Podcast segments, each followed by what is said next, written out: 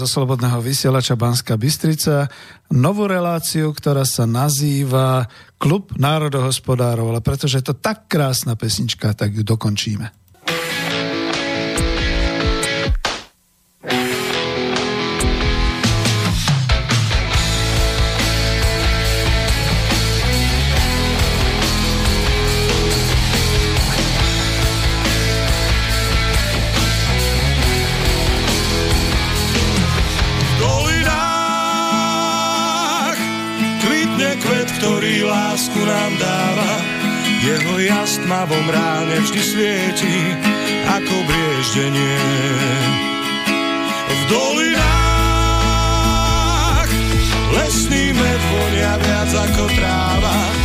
Na svahoch túlia sa ovčie stáda, v domoch piesen znie.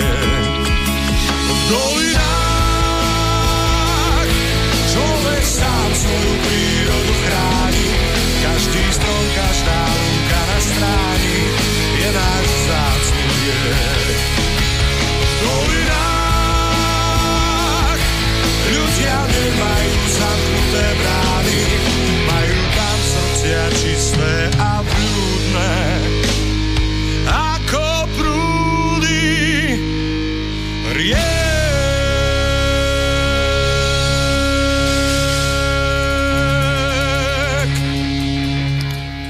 Takže doznala zvučka novej relácie na Slobodnom vysielače Banská Bystrica.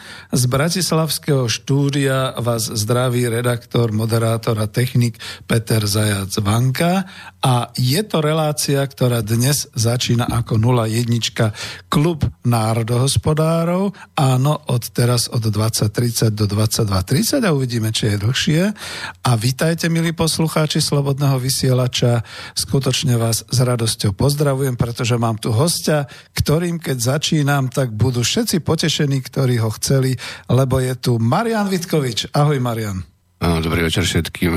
Viem, že to máš nejaké teraz Premyslené. inovované, inovované nadšené speakerstvo, tak, či komentátorstvo, tak dúfam, že to nebude až také uh, trvalé. My sme tu skončili asi pred uh, 4 mesiacmi s poslednou reláciou v rámci ekonomických rozhovorov Vtedy si hovoril, že už to nebude pokračovať, nejak respektíve, že treba obmeniť hosti a teraz vidím, že si to veľmi prešíbane zmenil tak, že si založil nový spolok e, pre šírenie národospodárskeho rozvoja Slovenska. Ja som to aj na Facebooku trochu komentoval, že marketingovo úžasný názov, ale je pravda, že tento človek, e, Petr Zajac Vánka, skutočne 17.6.2017 zaregistroval na ministerstve vnútra ako občanské združenie 14.6. pardon E, spolok s týmto komplikovaným názvom Spolok pre šírenie nárospodárskeho rozvoja Slovenska a má to veľmi pekné stanovy. Pán Zajac Vanka vám to určite rád poskytne. E, myslím, že boli nejaké dve stretnutia, na jednu z nich som bol, e, sa to nejak rozbieha, hľadajú sa nejakí kvalifikovaní a by som nezávisle, nezávisle statoční, alebo teda odvážni ľudia. Samotný ten názov na hospodársky klub alebo spolok je trochu taký nazvime to, e, zneužiteľný do istej miery a na druhej strane mnohým prípada archaicky v tej globalizácii tak, ale ja si myslím, že konec koncov je to asi jediný správny pohľad na ekonomiku nakoniec, e, na ekonomiku, ekonomiu ako na politickú ekonomiu samozrejme, e, čo má jedine zmysel ako pre formuláciu niečoho, čo je pre ľudí lepšie dlhodobo a pre tú spoločnosť a inštitúcie je to progresívnejšie alebo teda udržateľnejšie a rastovejšie pre väčšinu alebo pre všetkých. A uvidíme, ako sa to, sa to vyvinie. Ja osobne som ochotný prispieť k tomu, ak sa to bude rozbiehať nejako Mm, povedal by som systematickejšie v nejakej možno aj programovej rovine, ale zatiaľ, zatiaľ sa asi naozaj môže ty povedať k tomu niečo hľadajú nejakí ľudia, ktorí ešte zostali z tej zásoby tých, ktorí nerozmýšľajú len, len na základe tých e, bežných dnes používaných e, skratkovitých e, výučeb ekonomie alebo finančnej ekonomie alebo nejakého modelovania otrhnutého od toho reálneho sveta a od tých preukazných kauzalit Takže ja budem rád, mm-hmm. ak, ak sa takí ľudia nájdú. Ja osobne nemám veľkú vedomosť o takých ľuďoch na Slovensku ani v zahraničí. Tí, čo odišli ako ekonomia preč, tak sa venujú niečomu špecializovanú väčšinou. Napríklad Mikloš na Ukrajine. A, nie, to som, ja, ja som hovoril o ekonomoch teraz, nehovoril som o Miklošovi. A druhá vec, nič zlom teda naozaj. Ako, ale e, druhá vec je, že, že z tej staršej generácie tí ľudia už tiež budú odišli úplne, alebo teda nikdy, nikdy ani nejakou prenikavo sa nezapájali do verejných debat, nemali ani s čím No a tí mladší sú, sú etablovaní v tom, v tom establishmente, čiže ako vidíme teraz tie, tie niektoré také zaujímavé debaty typu diálnice, nediálnice na juhu, R2, ne R2, treba to, netreba to a podobne a tieto hodnoty za peniaze, pre peniaze pardon, a podobné veci. E, za peniaze teda, čo ja považujem za viac menej politicko-propagačné projekty. Na každom ministerstve sú nejaká analytická jednotka už, ktorá sa snaží uh, jednak obhájiť svoju existenciu. Máme inštitúty pre environmentálnu politiku, pre vzdialenostnú politiku, na ministerstve školstva máme inštitúty pre neviem čo všetko možné, ale je to prípad ako inflácia rôznych, rôznych takých špecializovaných jednotiek, výsled, Marian, hej. výsledky a tak ďalej. Nebudem komentovať, lebo to častokrát systémovo je nezmyselné zakladať také, také, také zložky štátnej správy, ale, ale mm, ty si chcel asi, keď si to zakladal, alebo teda chceš to ďalej robiť aj v rámci toh, tejto relácie, tak chcel si, chcel si asi tlačiť niečo, čo je širšie a hlavne, čo má nejaký nadhľad a nejakú perspektívu z hľadiska toho, by som povedal, nezaujatého pohľadu politicky alebo nejako záujmovo nezaujatého pohľadu. Odborne, no a možno uh, slovo odborne je častokrát ťažko vysvetliteľné, hej, pretože keď počujem slovo odborne, som už alergický na to slovo, lebo prakticky dneska na Slovensku na všetko každý odborník, keď to tak zoberieš. A ešte sa k tomu dostaneme možno v relácii, ale ja som sa najlepšie pobavil, škoda som si to nevytlačil dnes. E, bola diskusia k, e, na smečku v rámci bežného článku k vymenovaniu novej ministerky školstva a mládeže a športu, pani Lubiovej, čo mimochodom určite nie je nekvalifikovaná osoba na ten post. E, z hľadiska toho, čo tam bolo predtým dlhodobo, tak e, je to, je to prekvapivé pre niektorých, ale bol tam dobrý komentár nejakého človeka, ktorý všetci tam vajatali nad reformou školstva a ten tam napísal, prosím vás, že žiadnu reformu školstva ani nechcete. E, ako vám vyhovuje ten stav, čo tu je, to znamená, každý študuje všetko, čo chce, každý nejako prelezie k tej maturite, každý nejako na tú školu nejakú vysokú prelezie, alebo tú univerzitu, pardon. A v podstate tie školy sú obrazom spoločnosti. To znamená tlakov rodičov, tlakov rôznych e, neštátnych inštitúcií a mm, záujmov, tlakov peňazí, autonómie škôl, rozrobenosti sústavy medzi, medzi riadenie cez nejaké vúcky a cez obce a štát a tak ďalej.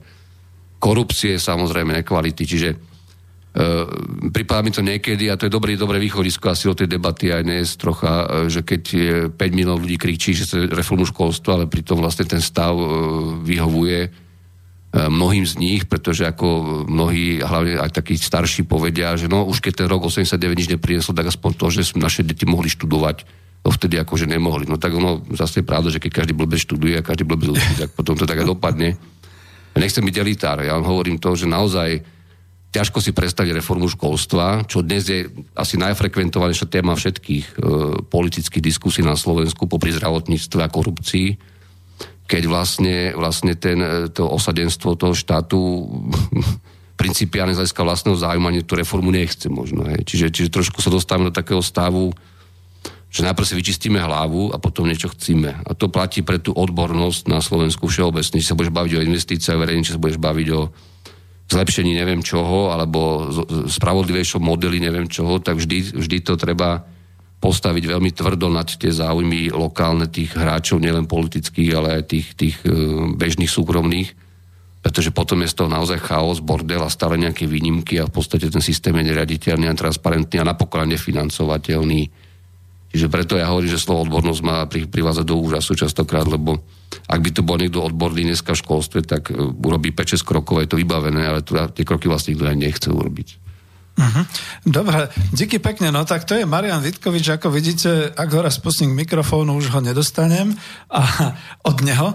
A ja som ešte chcel jednu vec, že samozrejme toto takto je relácia, si veľmi vážim, že ako prvého z hostí práve na tej novej sérii relácií na klube národohospodárov mám Mariana Vitkoviča. Nakoniec ste počuli, že sa aj zúčastňuje e, tých sedení a teda tých prvých spolkových činností tohoto spolku pre E, čo to máme? Spolok pre šírenie národohospodárskeho rozvoja Slovenska. Som zabudol človeč.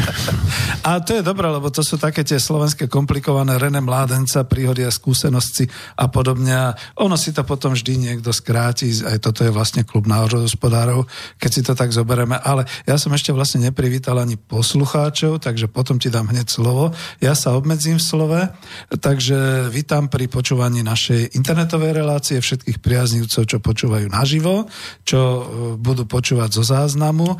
Pozdravujem všetkých rodákov po svete, ktorí rozumejú nám, slovenskej reči a stále ma hraje pri srdci, že je to radostné a krásne, kde sa všade dokáže slovenské hovorené slovo po svete dostať.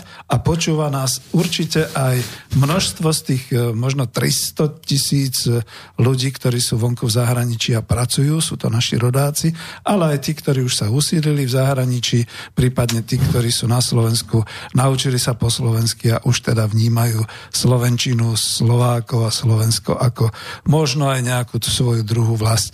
To je všetko, čo som chcel povedať, ešte aby ste mohli potom volať, lebo máme večer a je to kontaktná relácia, ale vidíte, že už ani nemôžem povedať, nehajte nám pár minút na rozbeh, lebo my sme si už pár minút sami urobili. A e, volajte potom, keď budete mať nejakú otázku alebo nejakú pripomienku e, na mobilové číslo 0950 724 963 ešte raz 0950 724 963. Je to do Bratislavského štúdia, nezabúdajte.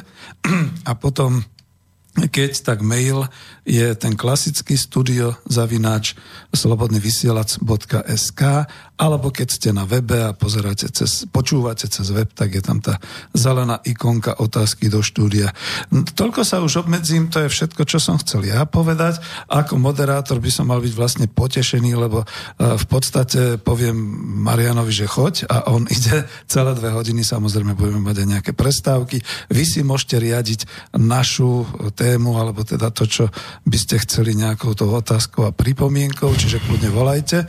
Mal by som byť, som napojený na, na telefon, na mobil. A ja už len toľko poviem, že ak potom by ste chceli ešte vedieť viac aj o tom klube národohospodárov a o tom spolku a takéto veci. Zajtra hneď budem mať od 12.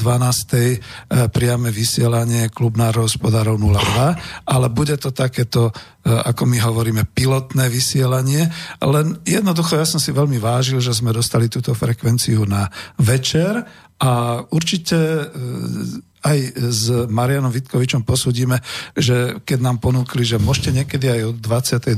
až do rána ako noční vtáci, tak možno aj to ešte niekedy využijeme. Tak toľko z mojej strany. Marian, máš slovo. No dobre, ja využijem to slovo na takú malú pripomienku k tomu, čo si hovoril, ale nemyslím ako k obsahu. Uh-huh. Ja navrhujem takýto postup, aby to bolo trošku zosumarizované a nejaký systém tu je, lebo by nebolo všetko sa na jednej kope že teraz si povieme, ako táto relácia prebehne približne tematicky, s tým, že to môžeš do toho kedykoľvek vstupovať a samozrejme poslucháči, keď teda e, v nejakom bloku sa to nejako nahromadí, nejaké otázky nebo dajú niečo podobného. Čiže dáme si pesničku, ale predtým ja poviem, že najprv by sme prešli nejak v prvom bloku nejak to, čo sa deje vo svete a globálne. V pohode. Nového a aké to má dopady na Slovensku po prípade, alebo čo môžeme očakávať nemyslím nejaké senzácie zrovna ako, ale to čo, to, čo nás tu čaká asi do, ja neviem, do Vianoc a podobne, alebo dlhšie, dlhšie obdobie. A druhá vec, potom v ďalšom bloku by sme prešli na Slovensko v podstate to, čo vieme, že, že nás takisto tu pritlačí Peta za chvíľu, lebo nás tlačí už teraz, nemyslím len ako konfúzne politicky, ale hlavne, hlavne, hlavne ekonomicky a v súvislosti so smerovaním nejakej Európskej únie niekam alebo niečo podobného, že tu nejak, nejak veľmi inotajne prezria sa v poslednej dobe. A potom my sme, potom my sme možno, že dali nejaký, zase nejakú pesničku a potom otázky čitateľov, ak dojdu mailom a chceš to čítať, alebo bude niečo, niečo obširnejšieho, poprípade na telefón.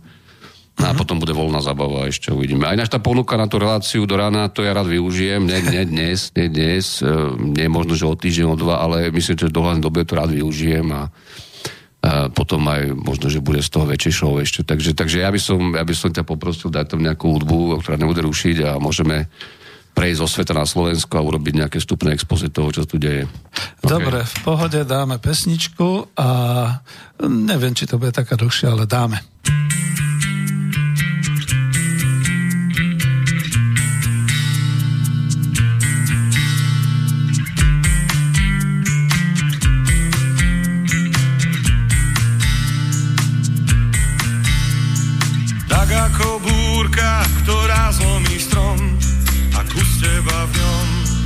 Život sa rúti rýchlo a zdá sa, že roky sú dni a jak silný prúd, len tak pretečú ti. To zvládnem,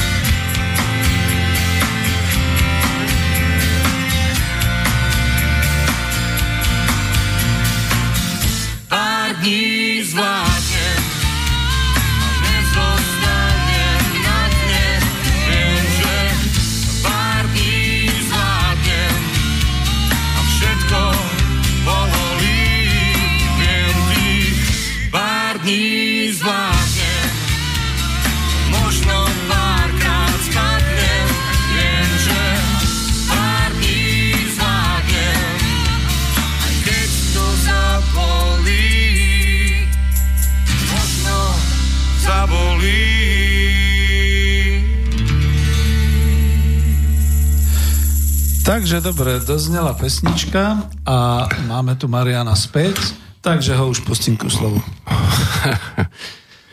No dobre, tak ja si dovolím trošku to vstúpiť asi v tom zmysle, že všetci, ktorí sa trošku zaoberajú finančnými trhmi alebo niečím podobným a pozerajú na to, ako sa ekonomika vyvíja, Nemyslím v oficiálnych správach, ktoré sú viac menej rešeršované u nás autocenzúrne, ale teda v tom, čo sa dá čítať vonku, či z bežnej, z bežnej publicistiky alebo z nejakých odbornejších prác, tak si všimli, že 7. septembra sme mali dlho očakávané zasadanie výkonnej rady ECB. Každý, kto sa s tým zoznámil, si všimol, že v podstate jediná otázka, ktorá bola na tlačovej konferencii, bolo, či uh, zvýšenie kurzu eura voči doláru a iným menám od nejakých tých 15% od, od veľkých rečí Trumpa po inaugurácii o daní na vstupy a podobne, či to zvýšenie hodnoty eura nie je už prehnané. Niekde k hranici 1,21, 21. Pán Draghi sa k tomu nejako presne nevyjadril, dokonca sa tam snažil nejak trošku humorne typovať, aký je kurz eura v tom momente, keď sa na to pýtajú. E, pravda je taká, že, že ECB je trochu vystrašená z toho nárastu.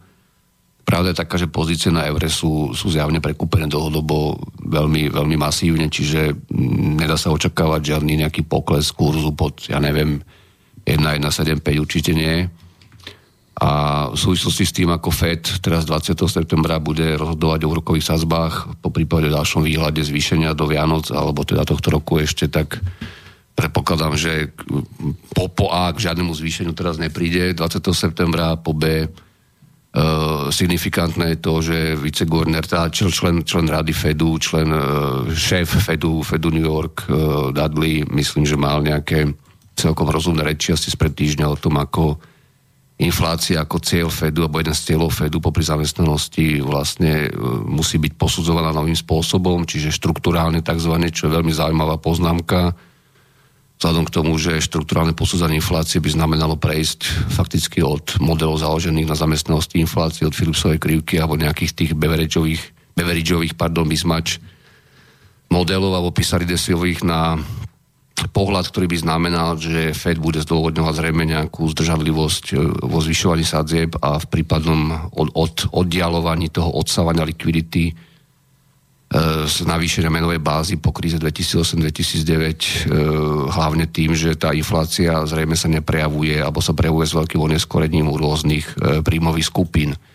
Čiže podľa môjho názoru kurz eura a voči doláru bude naďalej silný a ešte zrejme posilný v nejak v období do nemeckých volieb, ktoré podľa všetkého vyhrá, vyhrá nejak, nakoniec nejaká koalícia, ktorá bude vo vláde, hlavne teda s pani Merkelovou. Po tom, čo sa pán Šulc a SPD totálne znemožnili v kampani, ja som presvedčený, že to bol zámer e, posadiť takéhoto Lumena do kampane hm. na čelo SPD. Gabriel nebol žiadny Lumen, ktorý tam bol predtým, ale myslím, že Šulc to už úplne dorazil ako špič, špicen kandidát. A celá tá politika je vlastne politika strachu momentálne, čiže tam viac menej uh, euro nemá prečo, prečo klesať. Uh, navyše v tejto súvislosti sa objavili také zaujímavé veci na zasadaní centrálnych bankerov na konci augusta v Jackson Hall. To je taká známa, známe sympózium, ktoré prebieha každý rok, dva dní uh, centrálnych bankerov. Sa objavil zvláštnym spôsobom paper od Gorodničenka, ktorý, ktorý, a ešte jedného, teda nespomeniem si presne, ktorý to bol kolega, ktorí eh, skúmali dopad eh, fiskálnych expanzií a mm, fiskálnych, fiskálnych eh, konsolidácií na ekonomiky za posledných asi 50 rokov. A snažili sa teda nejakým spôsobom zdôvodniť z hľadiska menovej politiky, či prípadne uvoľňovanie fiskálneho rámca rozpočtov a tak ďalej, väčšie deficity, či naozaj škodia tým ekonomikám, hlavným ekonomikám vo svete, alebo neškodia až tak. A záver bol dosť zaujímavý, že nie. Čiže podľa môjho názoru je tu pripravený, pripravený náhradný scenár, nielen v USA, kde tá fiskálna expanzia v úvozovkách bude jasná, pretože či už dôjde k zniženiu korporátnych daní viac alebo menej v rámci toho nejakého nového Home Reinvestment Actu alebo čoho, Každopádne ten deficit bude väčší, nielen kvôli hurikánom a podobne v Európskej únii si myslíme v rozhodne, že pokiaľ by sa objavili nejaké konjunkturálne trhliny v tom akože silnejšom, ale predsa len fragilnom raste, tak e, zrejme tiež by sa vlády nerozpakovali, keďže vždy budú nejaké voľby a vždy sa budú elity, elity nejakým spôsobom musieť dohodnúť na tom, aby udržali plebs e, v pohotovostnom pokoji Najbližšie veľké voľby budú na jar, na jar e, z kraja roka hneď v Taliansku, parlamentné. Tak podľa môjho názoru môžeme sa do, dožiť aj nejakého uvoľňovania fiskálnych pravidel, e, fiskál kompaktu a podobne. ktoré by teoreticky mali nahradiť po prípade nejaké stiahovanie likvidity, prebytočné likvidity, z, teda toho kvantitatívne uvoľňovanie z, z hľadiska politiky ECB. Vznikajú tu dve otázky podľa môjho názoru. Prvá otázka je, ako to majú ďalej chápať globálne finančné trhy, pretože sami vidíte, čo sa deje na akciovom trhu americký akciový trh, myslím, že mimo akýkoľvek komentár z hľadiska výnosových a cenových kritérií, z hľadiska historických priemerov, expanzií trhu a tak ďalej. Momentálne prežívame asi tretiu najdlhšiu expanziu vlastne, alebo najmasívnejšiu expanziu indexov, čo mi prípada ako úplná bublina, ale každý nech posúdi, či, či mu stojí za nejaké riziko do toho ísť alebo nie. E, každopádne je tam, je tam veľká, veľká miera, miera koncentrácie tých rastov na hlavné akcie, hlavne technologické. Tie známe firmy, môžem ich kľudne venovať, venovať pardon, Facebook, Amazon a tak ďalej, tvoria možno, že tretinu, štvrtinu alebo 40% celkových tých expanzívnych pohybov, čo mi prípada z hľadiska toho, ako obsadili trh, vlastne zmonopolizovali uh, ako absurdné, absurdné očakávanie do budúcnosti a z hľadiska výnosnosti. Ale podľa môjho názoru systém je jednoduchý. E, nie je tu kde dávať peniaze. E, tá práca Kabalera a Simseka, ktorá jasne ukázala, že pokiaľ sa nezvýši, nezvýši zásoba tzv. Bezpečných aktív, čiže safe assets, čo sú hlavne teda suverené dlhopisy tých najvyspelejších štátov, to znamená opäť len fiskálnou expanziou, keby nedošlo k uvoľneniu rozpočtov, E, čo zrejme nebude, nebude nejako presadzovať Nemecko a podobne, tak, e, tak jednoducho tí investori stále budú sedieť na akciách, respektíve na indexoch. Čiže tam e, hľadať nejaké vysvetlenie racionálne je úplne zbytočné. Je to proste umiestňovanie obrovských množstiev prebytočných peňazí v rukách pár ľudí alebo na kontách pár ľudí, obrazne povedané pár ľudí v tomto zmysle sa vrátim ešte k situácii v eurozóne. Veľkým úspechom v úzovkách v eurozóne je vytvorenie asi 1,6 milióna pracovných miest, nových pracovných miest, teda od roku 2012, ak sa nemýlim. No, tam je taká pekná symetria, že vzniklo 1,6 milióna nových pracovných miest v rámci eurozóny od roku 2012, údajne teda podľa všetkého, hlavne v tých slabšie platených profesiách a pozíciách, ale Zároveň nemáme infláciu jadrovú a zároveň ECBčka na to vlastne vytvorila 1,6 e, bilióna eur prebytočnej likvidity, ktoré momentálne na trhu. E, čiže keby som to obrazne zobral trošku skratkovite, tak na jedno nové pracovné miesto konjunkturálnym pumpovaním peňazí sme vlastne použili 1 e, milión eur. V takomto samozrejme veľmi, veľmi, veľmi nonšalantne vyjadrovanom priemere toho by sa mali chytať. Nie, ja sa toho vôbec nechytám. Ja sa pýtam, čo sa stane, pretože fakticky do roku 2009 alebo 2008 uh, e, žiadna prebytočná likvidita v eurozóne nebola z hľadiska, z hľadiska neumiestnených peňazí, ľudovo povedané, ktoré boli v menovej báze cez tie multiplikátory a bankové, bankové alokácie, čiže ak máme naozaj 1,6 bilióna prebytočnej likvidity v eurozóne, ktorá nemá kam ísť, viac menej, pretože banky tie úver nedávajú v takom, v takom rozsahu, ako by sa očakávalo, a koľko si požičali od ECBčky na LTRO a tak ďalej. Čiže tam je, tam je opatrný prístup. E, veľké firmy peniaze nepotrebujú úverové, pretože tie majú vlastnú, vlastné, vlastný cash, e, ktorý vyplýva z tej koncentrácie odvetví a ziskovosti na veľké firmy vo svete, aj v Európe konec koncov. A malé firmy samozrejme tú úrokovú bariéru majú, majú vyššie nastavenú, aj tú, tú záručnú Čiže tam je opatrný prístup, e, trh reality prehriatý všade v Európe, kam sa pozrieš. Čiže podľa môjho názoru mm, je dosť, dosť ťažké povedať, čo bude ďalej. Každopádne ja predpokladám, že keby došlo k nejakému konjunkturálnemu otrasu, aj kvôli e, podľa e, trhu alebo teda podľa nejakých tých dlhodobých očakávaní príliš silnému euru, tak v podstate sa použije nejaká forma fiskálnej, fiskálnej expanzie, ak bude treba.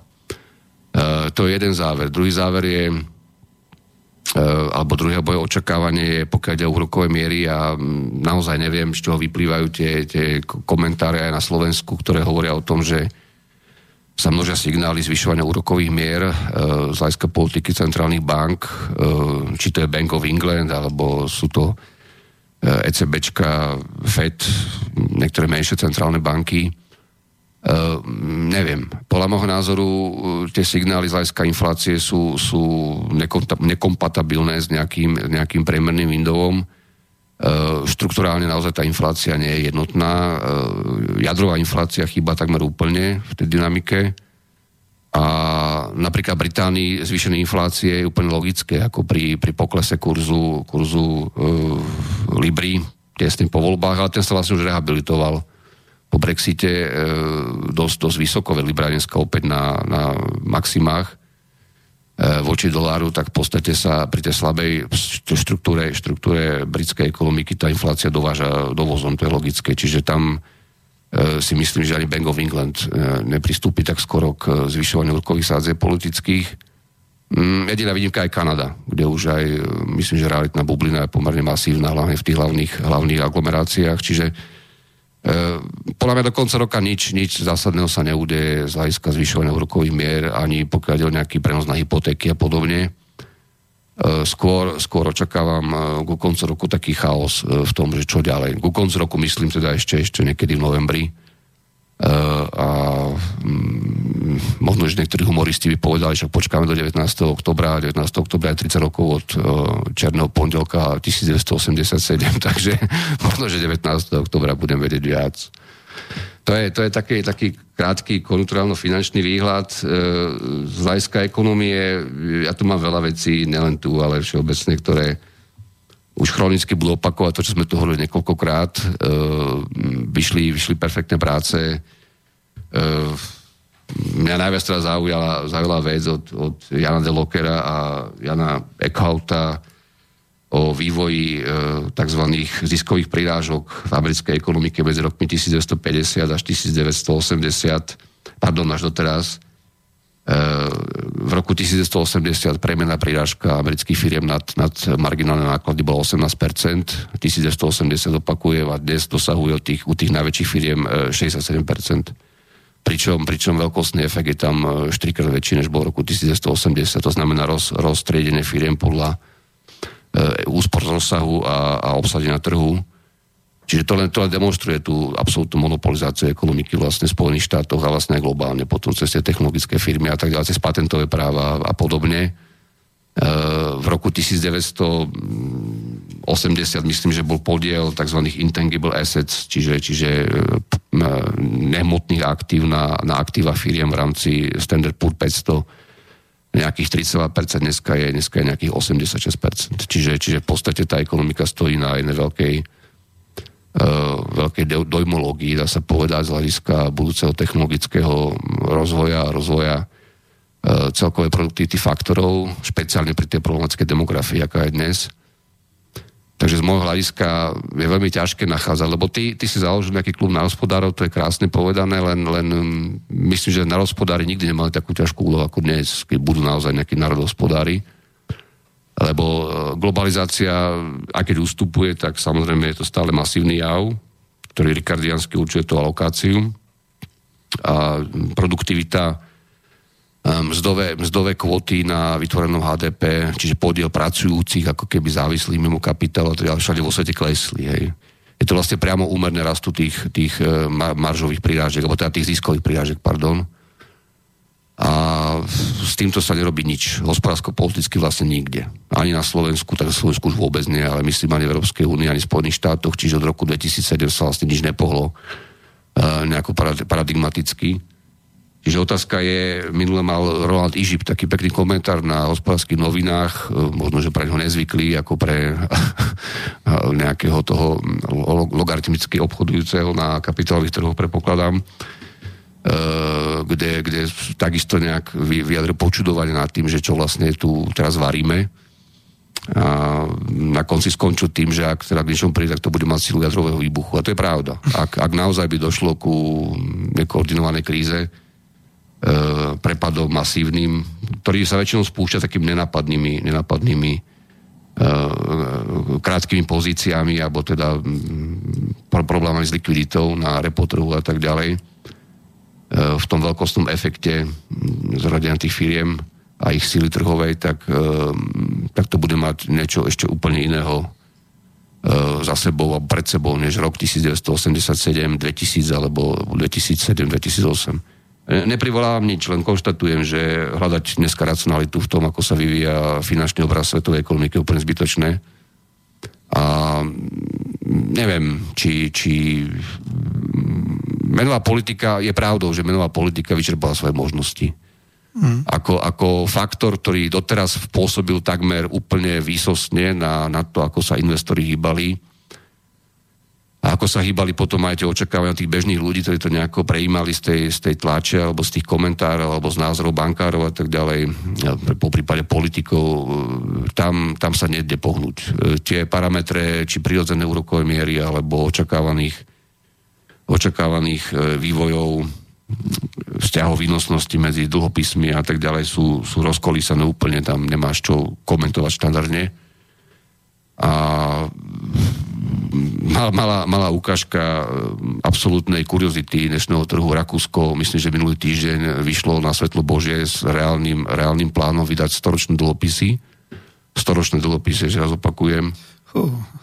V objeme asi 1 miliarda eur za, za kupón 2,1% ročne. Tak ako, keď Rakúsko vydá storočné dlhopisy za 2,1% ročne, tak Slovensko si môže kľudne prasknúť také storočné za 2,5, dajme tomu a nevidím v tom problém. Takže, takže stále sa pýtam už po mm, asi 15 krát verejne aj na Facebooku a neviem kde, že prečo Slovensko stále ešte nedokázal naplniť aspoň svoju kapitálovú kvotu v rámci odkupu dlhopisov suverénnych e, Európskou centrálnou bankou v rámci QEčka. To by ma veľmi zaujímalo. E, lebo potom tie debaty o dlhé brze sú úplne zbytočné, ktoré my tu riešime, pretože momentálne, e, ja neviem, jak sa ten, ten človek volá, on písal niekedy také blogy, na smečku a tiež, tiež možno, že to není žiadny e, e, titulovaný ekonóm, ale napísal to úplne jasne, že pokiaľ dnes niekto nevyužije túto situáciu na v úvodzovkách obec darmo, e, že nevytlačí štátne papiere a nepredá ich ECBčke, alebo teda,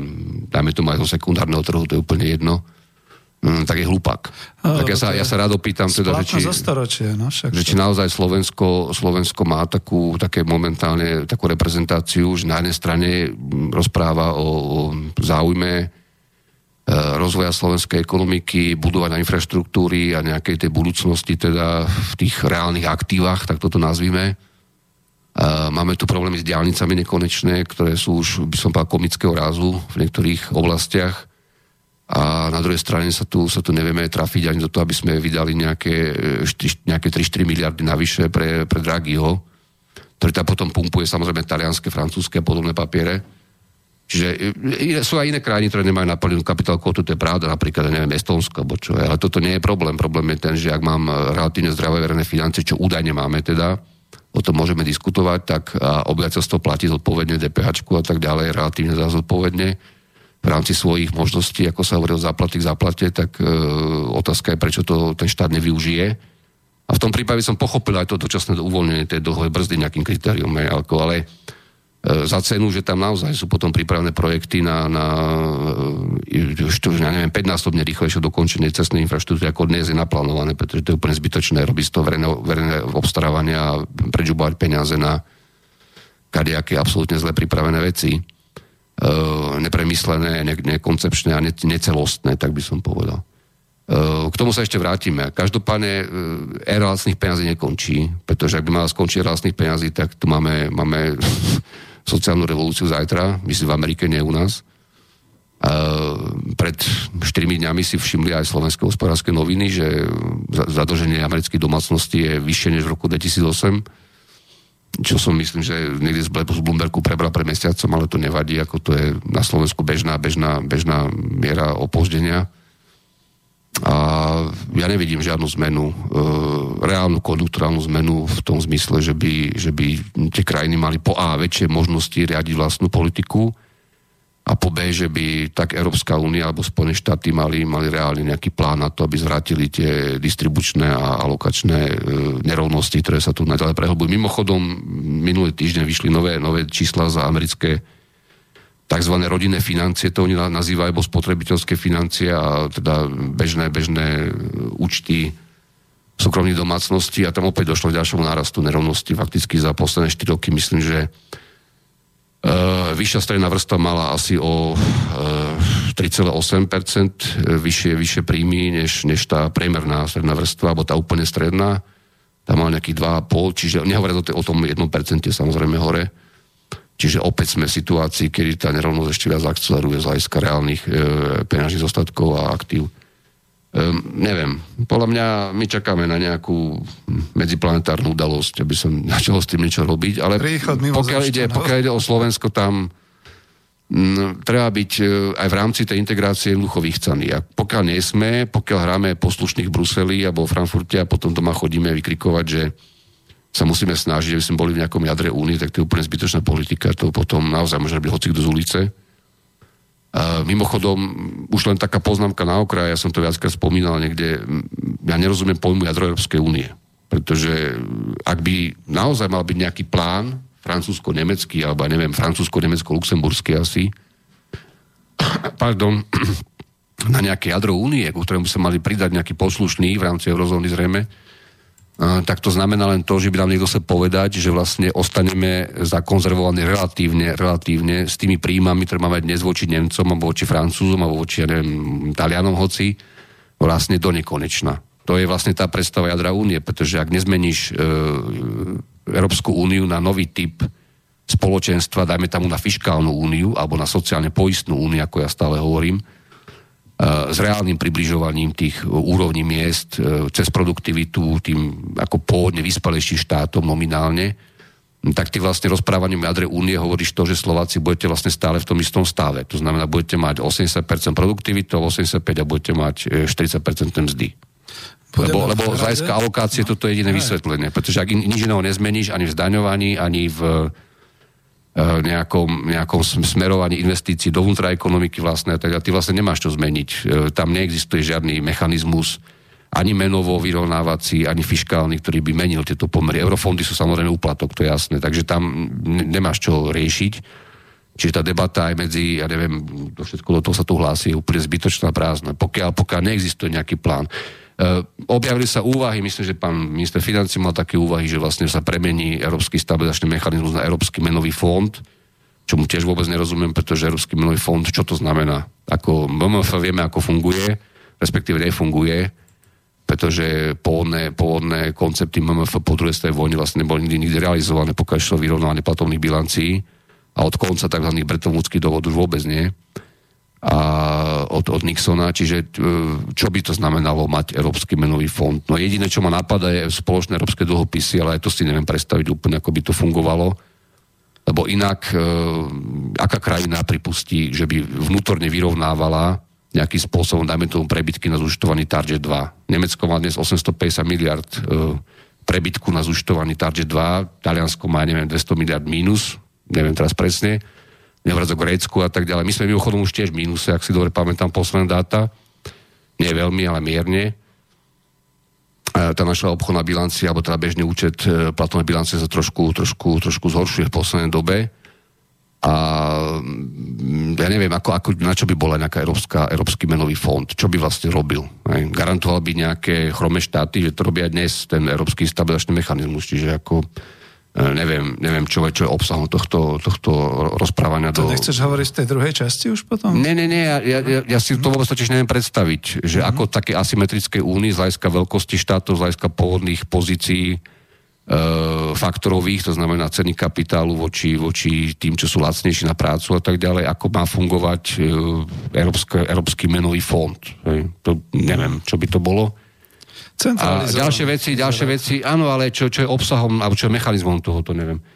A ďalšie, ďalšie veci m, mm, sa nedieje nič. Ty si spomínal tú cez tú pesničku Junkera s jeho posledným prejavom, ale tak to sú také znôžky, ako že úlid je malým božikom východnej Európy a strednej.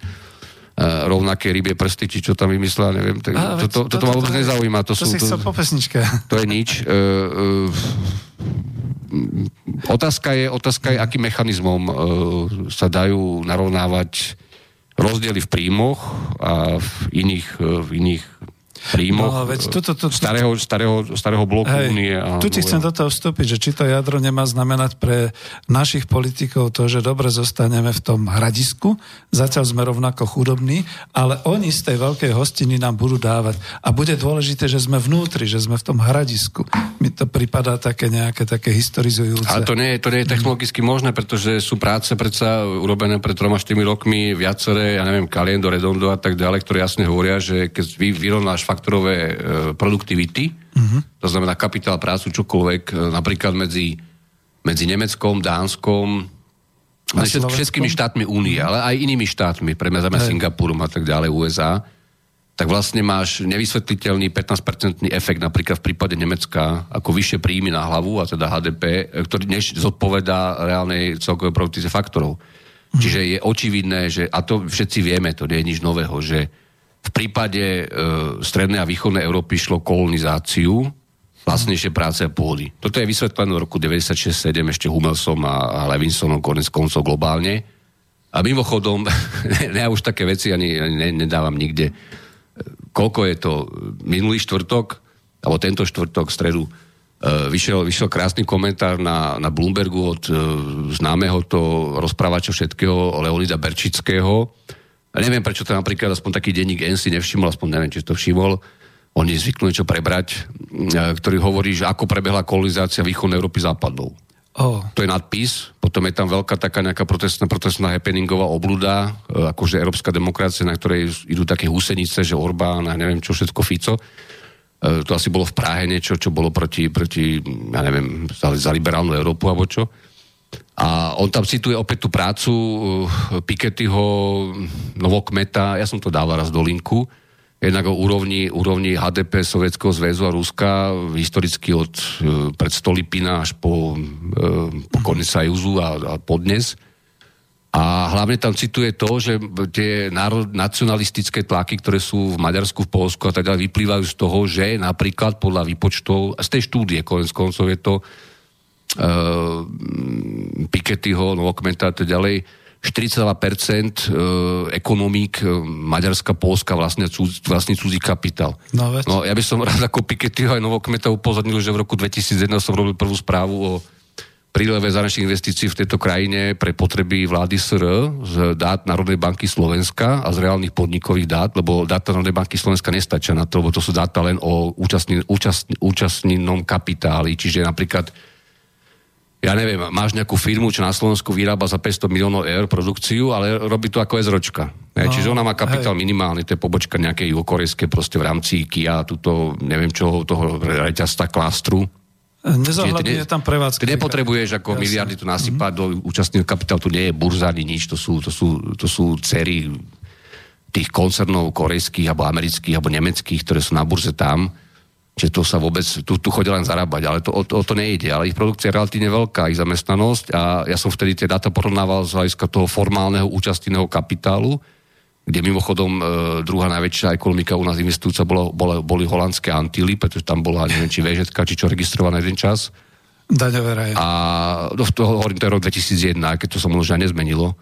Ale, ale eh, ja som tam počítal cez podnikové dáta tie veci z, z výkazov, zo štatistiky a tam už vtedy 43% slovenskej ekonomiky vlastne zahraničné firmy v roku 2001. Čiže ak sa dneska Berči, Beršický čuduje aj s Pikettym a Novokmetom, že v Maďarsku a v Polsku eh, vznikajú nejaké kontrarevolúcie antigre- anti, antiintegračné, pretože 42% ekonomík vlastne zahraničný kapitál, tak na Slovensku s tou antiintegračnou revolúciou už 16 rokov meškáme v úvozovkách po tohto kritéria, my sme boli kúpe, kúpení, kúpení vtedy až Čechmi, takže ako neviem, v čom je problém. My sme už predali Ale ne, nechcem to preháňať, ako tam, tam ne, toto ma až tak veľmi neštve. Ja len hovorím o tom, že Uh, tento, tá neschopnosť tých domácich vlád uh, pôsobiť na to vyrovnanie napríklad regionálnych rozdielov alebo na nejakú zrýchlenú, zrýchlenú príjmovú a tak ďalej, uh, jak sa to volá, dobiehanie, konvergenciu s tými západnými štátmi, ona je, ona je do istej miery logická. Hej. My môžeme tu nadávať hoci komu, že teda je predseda vlády alebo je nejaký minister a on s tým ale neurobí medzi nami pokiaľ e, tá únia samotná nezačne robiť iné veci alebo nepríjme iné, iné vyrovnávacie mechanizmy a inštitucionálne. A na druhej strane je ale hambou, že toto, toto poklonkovanie alebo toto pchanie sa do niečoho, čo nevieme ani čo je, potom je kompenzované, kompenzované absurdnými, absurdnými teatrami s eurofondami, lebo tie sú naozaj absurdné. A teraz nemyslím len tie posledné prípady, čo boli. Takže Uh, treba byť, treba byť uh, vychytralý voči Európskej únii, ale vychyt, vychytralý v, v národnom záujme samozrejme, alebo národnospodárskom, keď chceš. Mhm. už chodia maily, ale ešte by som to nechcel. Len teraz si to práve ma nehal, že môžem hovoriť, keď čítam mail, tak neviem, či už dať maily, alebo... dať Ne, pesničku. môžeme ešte prejsť tu na naše... Dobre, tak počkajte chvíľku ešte. No. No, ja, ja som len ako, ako vynechávam vedome to, čo sa tu dialo v auguste, lebo ako od som pochopil, že ide o to, aby sme sa tu zabávali tri týždne. Uh, neviem, čo, čo je predstavou použitia eurofondov lepšou než doteraz. Uh, rád by som upozornil všetkých účastných tejto debaty, vrát, teda nemyslím poslucháčov, ale politicky zodpovedné osoby, ktoré sú pri korite, uh, vrátane opozície, že v roku 2013 predsa mali šancu pripomienkovať hlavný pozičný dokument, tzv. návrh partnerskej dohody mm-hmm. na 2014 a 2020, kde išlo o tých, koľko to má byť, 13,6 miliard eurofondov, mm-hmm. eur, pardon. A ja si pamätám ten e, priebeh toho procesu, dokonca som mal tie verzie prvé, ktoré vyrábal jeden syn jedného e, ešte stále výskumníka z prognostického ústavu, z okolností tiež, ako je terajšia pani ministerka školstva a ja som si nevšimol, že by napríklad opozícia mala k tomu nejaké váhne pripomienky. Hej. Čiže teraz sa pýtame, že ako sme my mohli domrviť schému na vedu a výskum za 300 miliónov teraz, a tam je asi 600 miliónov dokopy, e, s tým, že to dostali nejaké firmy pofiderné, ktoré zjavne nič e, s tým by primárne nemali a simulovali nejaké verej, verejno, verejno e, súkromné partnerstva pri výskume neviem čoho, asi mlinčeka na meso. Hm. To je pravda že tam, že tam vzniká tento, tento efekt elementárnej korupcie a to, to, totálne primitívne zlodejiny.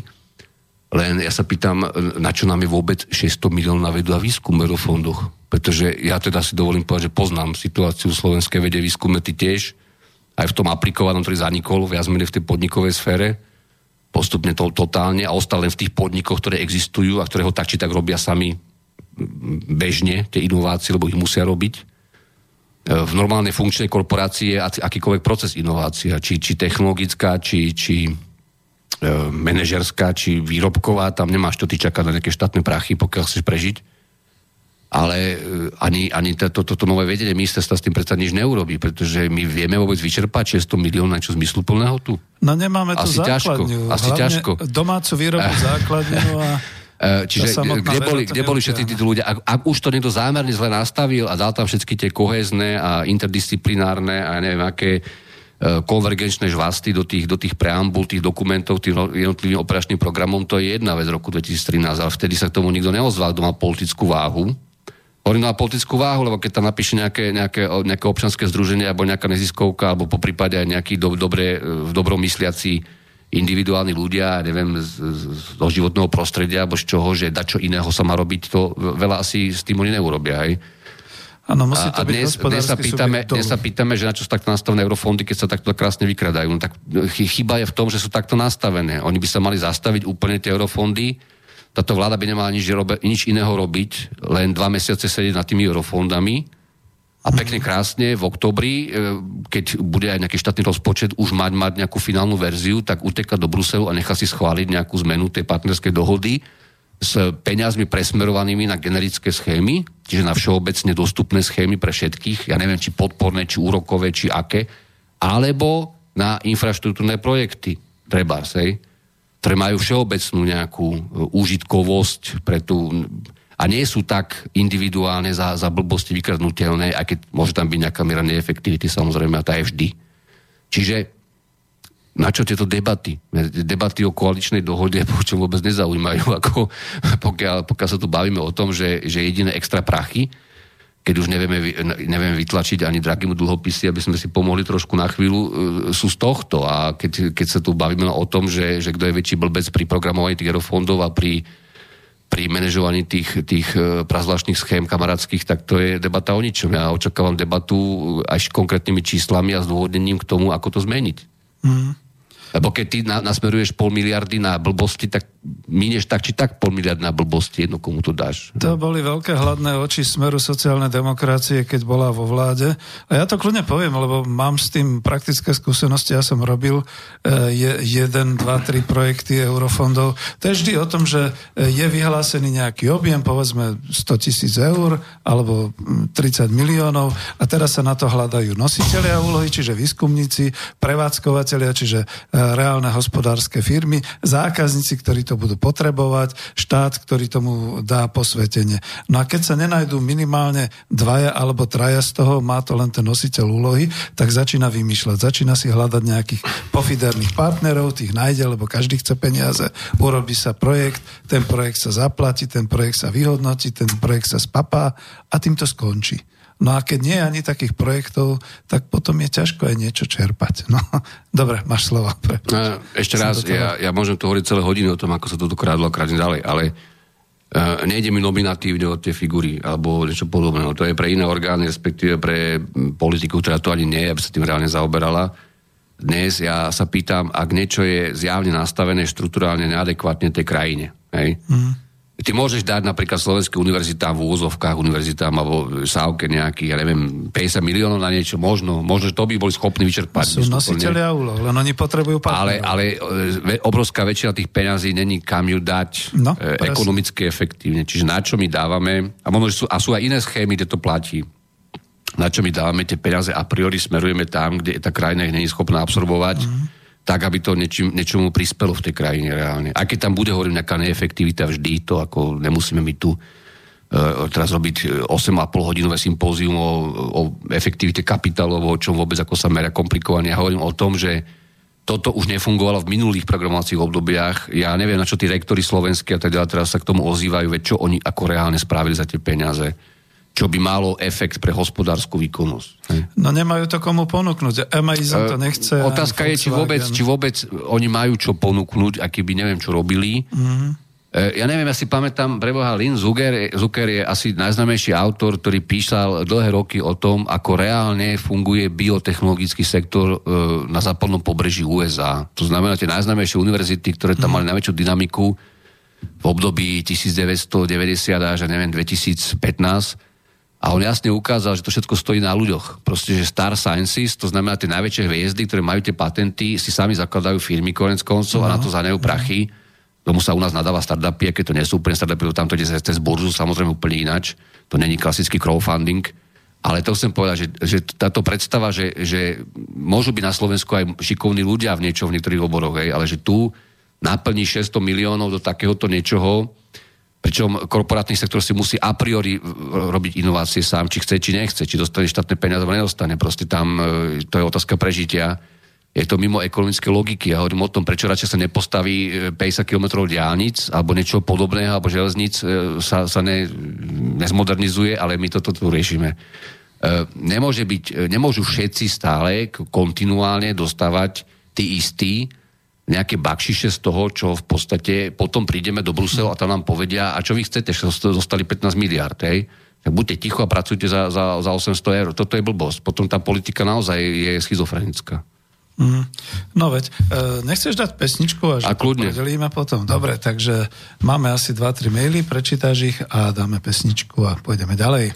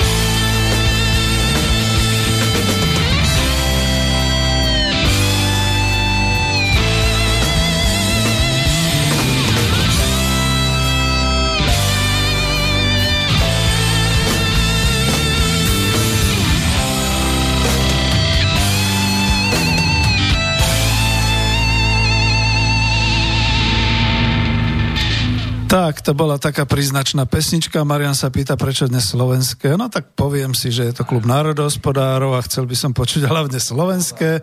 Nech máme ten odbyt, ten slovenský zabezpečený týmto spôsobom a okrem toho to bolo aj príznačné.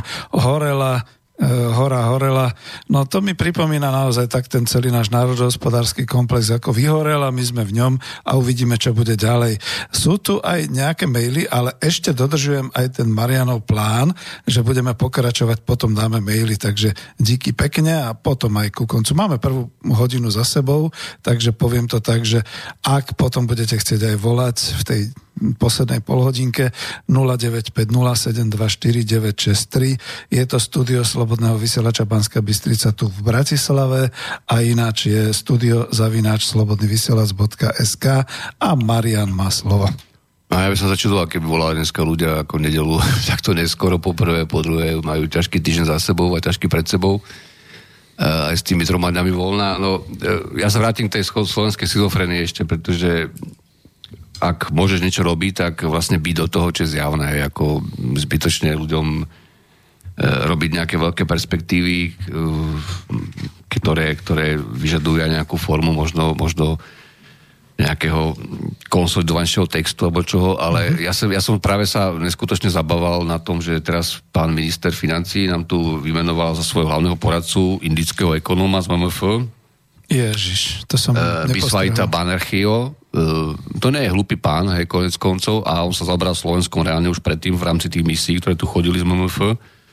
Ešte niekedy, keď sme boli ešte ako monitorovaný štát uh, reformný, alebo teda transformačný v rámci Medzinárodného fondu. Prepač, tu ťa musím prerušiť, lebo to mi hrozne pripomína celú tú sériu tých filmov o básnikoch, jak strácajú ilúzie a podobne. A ten Černoch, čo tu študoval a potom sa vrátil ako poradca e, ministra pre zdravotníctvo. Ó, to je bežné. Nie, nie, že by som ho zhádzoval, ale tak až tam sme sa dostali. Nie, to je bežné. Až taká rozvojová krajina. Nie, ja sa vrátim, to, to má aj politický rozmer, ale, ale prvá, prvá moja poznámka je k tomu, že uh, mali sme tu také halo asi mesiac, ešte pokračuje to halo ohľadom výstavby cesty R2 rýchlostnej juhom, e, kde vznikol, alebo bol publikovaný materiál, myslím, že to bolo v polovici augusta, alebo skôr na Inštitúte pre finančnú politiku ministerstva financií, ktorý tvrdil, že diálnice nepomôžu juhu. A priori, že výstavba mm. diálnic alebo rýchlostných ciest nie je faktor, ktorý dvíha zamestnanosť, e, myslím zmysluplnú zamestnanosť, ktorá navezuje ďalšie, potom na, na seba nabaluje ďalšie odvetvia a tak ďalej, čiže nejakú multiplikáciu zrejme. Pretože e, zlá štruktúra vzdialenosti, pretože zaostalé regióny dlhodobo depresívne ekonomicky, pretože Romovia a tak ďalej a že to teda v tých iných regiónoch považí v Nitre, teraz Jaguar a tak ďalej, že to malo iný, iný dopad kvôli tomu, že tam boli nejaké lepšie aj z hľadiska ľudského kapitálu tzv. a štruktúry nastavené podmienky. No, historicky možno áno, že tie oblasti boli priemyselnejšie z hľadiska strojárstva a tak ďalej, ale e, toto je veľká sranda, pretože na jednej strane IFP nám publikuje toto štúdie, to je nesprávna, pretože napríklad vôbec nepoužívali efekt nezohľadňovali efekt tých svojich regresiách ohľadom toho, že koľko vlastne dostali tie firmy, že sem prišli ako automobilky a tak ďalej. A hlavne tie ďalšie fabriky, ešte tie ďalšie spoločnosti dodávateľské, štátnej mm, pomoci a tak ďalej, čo bol veľmi veľký efekt, ak bude ďalej. A v roku 2009 v júli MMF vydalo s autorom Bisfajtom Barenžím a Mariušom Jarmužekom štúdiu e, Anatómia regionálnych disparít v Slovenskej republike. Ja som ju niekde už aj možno, že uvádzal, alebo citoval, alebo linkoval kde jednoznačne píše, že hlavný problém toho, že na Slovensku sú rastúce, rastúce regionálne rozdiely v rámci obdobia po roku 89 a potom ešte postupe do EÚ, je nedostatočná eh, dopravná infraštruktúra v, v oblastiach, ktoré sú zaostalé. Čiže teraz som veľmi, veľmi, veľmi zvedavý, ako pán minister bude fungovať, keď hlavný radca, indický ekonóm, s medzinárodnými skúsenostiami mu to v roku 2009 dokázal, že to je tak, že diálnice rozhodujú ako jeden z hlavných faktorov a zároveň mu, tí, mu, mu ľudia na ministerstve budú tvrdiť, že diálnice nerozhodujú. To bude, bude veľmi zábavné, pretože tie efekty, čo on tu vypočítal, tzv. within a between efekty realokačné sú naozaj veľmi, veľmi signifikantné pre to obdobie 96 až 2001 a potom 2002 až 2005 podľa jednotlivých krajov, tých 8 krajov, čo tu máme. No a potom tu máme ešte prehľad uh, Motorways and Junctions Density per Regions. To znamená, že uh, diálničná sieť a rýchlostné cesty podľa regiónov. Tak v roku 2005 to bolo Bratislava 52,14 km, Trnava 16,26 Trenčín 17,08, Nitra nič, akože, potom tam bola aj Renotka. E, Žilina 6,84, Bystrica 0, tam dneska obchod akurát a urobená cesta po smerom, smerom na, teda na Bystricu obchod. Prešov 0,79 a ko, e, koš, Košic, pardon, Prešov 3,40 a Košice 0,79 denzita. E, to sa nezmenilo. Čiže naozaj argumentovať tým, že my nepotrebujeme prednostne túto infraštruktúru dobudovať je blbosť. Mm. Ako elementárna blbosť a e, to aj v súvislosti s tými eurofondami ešte raz opakujem, to je otravné, ja nevravím, že toto nikto nevie, alebo čo. Skúste realokovať, zmeniť zameranie eurofondov do roku 2020. To môžete voči komisii spraviť, bude to chvíľu trvať samozrejme a tak ďalej. Na tieto veci. Urobte nejaké jedno celostné komplexné obstarávanie na nejaké dlhšie úseky, proste prestaňte tu robiť kšefty a bakšiše okolo tunela, potom hentoho, potom 3 km, potom 2 km, toto je k ničomu na to máte plány ešte z obdobia pre rokom 89 mimochodom vypracované, však bol rozpracovaný aj nová cesta cez Donovali, pre Boha cez zádiel, či ak sa to volá, vtedy už boli urobené aj, aj prieskumy, aj trasovanie dokonca za starého režimu. A proste už, už sa nenecháte konečne zahambovať stále tými akože hlupými komunistami, ktorí urobili D1 a D2 s tým, že postavili okolo toho e, betonárky a tak ďalej. Potom aj sídliska, aj mesta trošku ešte e, oproti vám to bola Formula 1 tak e, čo teraz robíme? To je prúšvih. To je, to je prúšvih a s týmto sa nepohneme, to zbytočne budeme my lebo akokoľvek sme my nastavení na budúcnosť, e, bez toho sa nepohneme. Čiže tu tá debata nemá žiaden zmysel. Mm. Ak sa špekuluje s kadečí, s pozemkami a tak ďalej, prosím, to si riešte na nejakých okresných oných, e, koaličných radách, ale e, toto nemá, nemá žiadnu alternatívu oproti inému nezmyselnému použitiu. Mimochodom 140 miliónov z operačného programu zdravotníctvo za minulé programe obdobie kde? Však nič v zdravotníctve sa nezmenilo z hľadiska tých eurofondov. Tie peniaze zmizli. Ja sa, ja sa niekedy sám seba pýtam, že ako funguje OLAF, ako fungujú orgány Európskej únie, komisie, keď v podstate sa nič ako doteraz nevyriešilo okolo toho, aké boli efekty týchto peňazí. Už som to viackrát spomínal, ale túto Slovensko nemá žiadnu postanalýzu, čiže následnú analýzu toho, toho, či napríklad peniaze použité na operačný program konkurencieschopnosť a hospodársky rast smerom k firmám, hej, čiže, čiže dotácie pre firmy, spolufinancovanie, cestovný ruch, priemysel, malé stredné firmy, či vôbec mali nejaký reálny efekt udržateľný po vyčerpaní prostriedkov na, na v ďalšom období. Mm. Čiže my sme asi posledná krajina, možno ešte Bulhári nemajú takúto analýzu, možno že už majú, ktorá nevie ani preukázať pri pýtaní ďalšieho programovacieho obdobia, že či teda sme to robili predtým správne. Takže otázka je, čo naozaj tu, my tu, o čom tu kľachame. No, My dva za to nesme platení mimochodom, ani poslucháči tohto ja rozhlasu asi. Čiže pre mňa... Trošku pre mňa, si uprav mikrofón. Pre mňa, je to, pre, mňa je to, pre mňa je to absolútne nepochopiteľné, na čo tu vedeme tieto debaty, keď nič reálneho k tomu s číslami, s analýzami, s preukázaním chýb, zmien nevieme urobiť. Toto mm. nemá žiadny zmysel.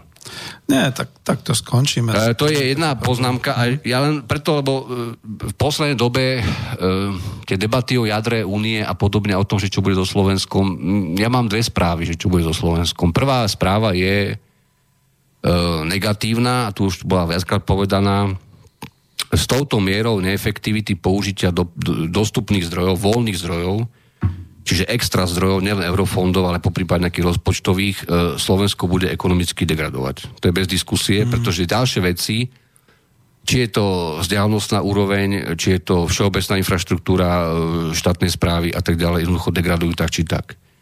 To je prvá správa. Druhá správa je pozitívna, pretože Slovensko, e, to chce trošku, trošku náročnejšie myslenie, spolu, spolu s Čechmi, e, Ruskom dokonca, ale to nie je v Únii, Bulharskom a Švedskom sú štyri krajiny, Česká republika najviac a Slovensko, ktoré ešte majú potenciál e, realokácie e, výrobných e, faktorov, hlavne práce, smerom k tomu, čo majú v tej ekonomike globálne efektívne.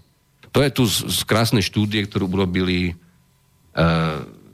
Nikhil Patel, Jivang a Shang Wei e, v rámci BIS, to vyšlo v maji 2017, Working Paper 637, Global Value Chains a efektívne výmené kurzy. E, veľmi dlho vysvetľovanie by okolo toho bolo, ale to, čo oni po- počítali, znamená, že ešte stále môžeš na Slovensku pri tej štruktúre ekonomiky, aká tu je, či je to, či je to vychylené smerom k atomovému priemyslu a tak ďalej, to je ďalšia otázka. To má svoje plus aj mínus samozrejme dlhodobo. Môžeš zlepšiť e, štruktúru umiestňovania e, ekonomických zdrojov, hlavne pracovnej sily a rekvalifikáciami tak, aby si udržal aby si udržal to tempo rastu, ktoré tu máš a ktoré je voči ostatným štátom hlavne tej za starej 15 nadpriemerné. To je šanca, ale tá šanca vyžaduje úplne inú uh, infraštruktúrnu a vzdelanostnú politiku a hlavne samozrejme iný, iný typ, typ uh, organizovania vôbec činnosti vlády a tak ďalej, než, než to tu momentálne prežívame v týchto debatách o teplej vode. No však za to len Čiže ja nemám Nič iné. ako, nemám ako mm. viac apelovať uh, len tým, čo sa robí odborne vo svete, alebo čo sám dokážem spraviť na to, ako to tu meniť. Prejdem teraz do humorného okienka. Minulé. Jingle nedáme. E, tento, tento týždeň ma ohúrili dve aktivity, alebo teda dve iniciatívy. Prvá sa volá Spolu. E, to je pán Beblavý, ktorý nevedel, kde bol s Prochádzkou doteraz. Som si to nevšimol, že kam to smeruje. E, s pánom Mihálom a ešte s nejakými ďalšími, neviem, čo sú to vlastne, poslanci z nejakých strán bývalých, ktorí utekli ktorý zakladá stranu politickú spolu Slovensko, Ty, my E, robíme občianská demokracia, občianská demokracia, no môj facit je 2,3% vo voľbách, keď nech, nech budú tie voľby hoci kedy, to je jedno, či zajtra, alebo o 3 roky, alebo o 2 roky. Čiže zbytočne zmarené hlasy. Uh, nie, ja k pánu Bevlovi mám úctu, že teda píše blogy o korupcii a to môže písať hoci kto tuto medzi nami, kto si zájde na centrálny register zmluv a trošku sa pošpare v tých menách a zistíte prepojenie cez tie firmy. Aj cez ten register užívateľ konečne vie, ktorý mimochodom je k ničomu systémov, pretože ty si tie veci vieš vyťahnuť úplne ináč a toho bieleho konia tam vždy dosadíš nejakého. A, ale potom, potom e, tu máme ešte väčší, väčší nážes, ktorý sa zajtra štartuje, volá sa to Progresívne Slovensko. E, Ja neviem, prečo si dávajú tie, tie emblémy tak, že sú úplne rovnaké. Hej, že Progresívne Slovensko má modrý a červený krúžok, e, medzi sebou prestúpenie ako olympijské krúhy a pán Beblavý má tiež modrý a červený krúžok. To nakoniec bude nejaká olympijská ona z toho asi, alebo niečo. Potom ešte vzniknú nejaké ďalšie Dajú sa strany. dohromady a dosiahnu 4,9%. Zajtra je ide- ideová konferencia tohto, tejto iniciatívy po dlhých prípravách a mediálnej podpore v- vo Vodárenskom múzeu v Devinskej Novej v Bratislave. Hostiami sú okrem iného syn pána Šimečku, pani, pani Radičová, e, kadejakí aktivisti, e, právni a tak ďalej, doteraz úspešný plus minus, Fedro Blašťák, filozof Jaurová, Samozrejme zakladateľ tej strany Štefunko, Meško, e, potom pán Helebrant, to je ekonom, ktorý pôsobí na, myslím, že e, jak sa to volá v Amerike, Peterson Institute e, s jedným takým známym anglickým ekonómom. E, Píše sem tam aj blogy na e-trende. Potom pani Molnárová, to je riaditeľka profesie SK. A Na záver, na záver najväčšia bomba je asi príhovor Guja Ferhofstadta, predsedu Aliancie liberálov a demokratov za Európu, Európsky parlament. Dobre, sranda je sranda, oštartovali nejakým dokumentom 140 strán, dneska som to videl, kde majú asi mm, 80 strán fotiek akčných, ale tie ciele. Že čo chceme dosiahnuť v roku 2030. Prvý cieľ, znížiť podiel dlhodobo nezamestnaných pod priemer EÚ. To je cieľ, ktorý... V roku 2030? Nemá, nemá, ne, môže, môže to byť cieľ, To ale to, nemá, ale mŕtvý, to nemá z hľadiska, efektivnosti to nemá, nemá parametrizáciu. Hej. To je cieľ nula. Po druhé, zlepšiť výsledky slovenských žiakov v PISA testoch na úroveň najlepších krajín v regióne. To nepôjde, to vám poviem rovno, 2030. V indexe kvality, tretí cieľ, v indexe kvality života OECD sa nachádza v prvej 15 krajín, tam tuši sme už teraz, nie? Tam mali by sme byť, čak sme až takí zaostali. No, keď to spriemerujeme keď... E, Po štvrté, zvýšiť, po, zvýšiť, zvýšiť počet čísla. patentov zo Slovenska a účasť našich vedeckých tímov na medzinárodných vedeckých projektoch o 500%. To je cieľak jak bomba. Po štvrté, po piaté, znižiť počet pred, predchádzateľných úmrtí minimálne na úroveň Českej republiky a definovať minimálnu sieť zdravotnej starostlivosti. No tak to bez toho, aby ste zrušili pentu, nepôjde. Ďalej, skrátiť čas potrebný na založenie obchodnej spoločnosti na, pe- o 50% na Slovensku, to je úplná blbosť, pretože ja nepotrebujem robiť e, SROčky za 5 minút a za, za 1 euro, to je absolútne právne nezmyselné, ale to už som vysvetloval viackrát, že to, To už to, je, to je nepochopenie, to je nepochopenie fungovania No, právneho systému vlastne. Vytvárajú dlžoby. E. Ďalej, zvýšiť dôveru vo fungovanie policie minimálne o polovicu, to je veľmi zaujímavý cieľ, zvýšiť dôveru vo fungovanie policie o minimálne o polovicu, to neviem, ako budú merať. Ďalej, zlepšiť pozíciu Slovenska v rebríčkoch vnímania korupcie o minimálne 20 priečok. Tak to keď pomastíte tých, čo robia tie dotazníky, to máte už teraz hotové. Uh, po, ďalej dosiahnuť, aby sa minimálne dve tretiny rómskych detí, z toho polovica dievčat, ktoré sa narodia v osadách, podávali prihlášky na rovnaké stredné školy ako ich nerómsky rovesníci z tej istej dediny či mesta. Do roku 2030. Uh, no. uh, ako ja, ja som človek, ktorý je absolútne, absolútne uh, sociálne kohezný voči Rómom, nemám proti ním nič, ale ako oni chcú dosiahnuť, aby, sa, aby si minimálne dve tretiny rómskych detí, ešte to budú merať, z toho polovica dievčat, ktoré sa narodia v osadách, to budú asi vykazovať nejako, to už bude medzi nami, to bude nejaká diskriminácia pri tých dotazníkov a to je jedno. To bude. Podávali prihlášky na rovnaké stredné školy ako ich nerómsky rovesníci z tej istej dediny či mesta do roku 2030. No a potom znižiť priemernú dĺžku súdnych sporov o polovicu.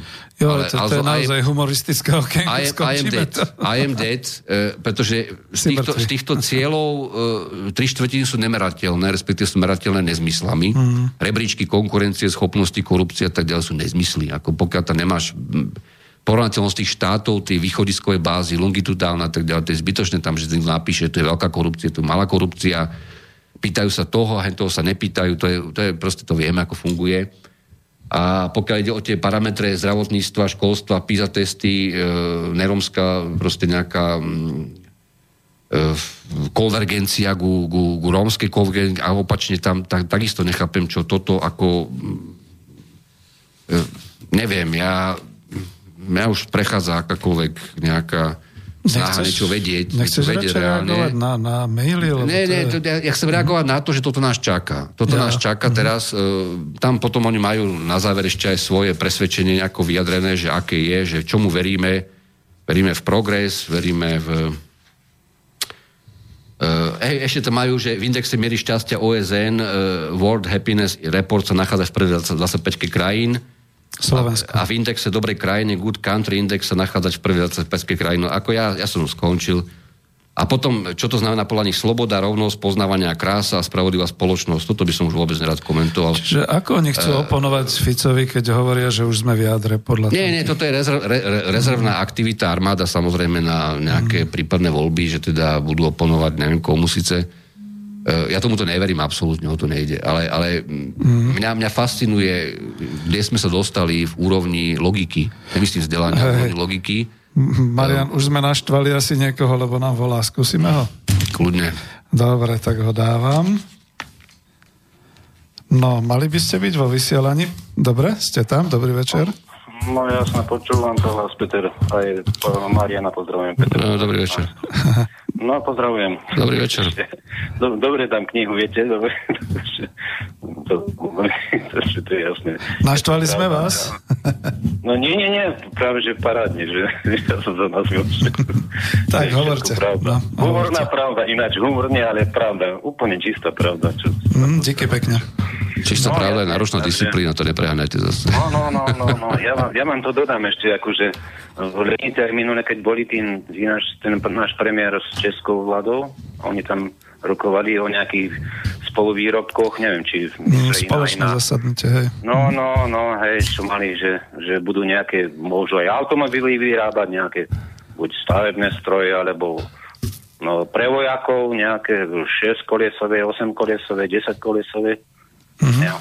No ale no, Fico, Fico napadla jedna vec, že n- navrhol e, výrobok e, nejakého bagra. Viete, aký?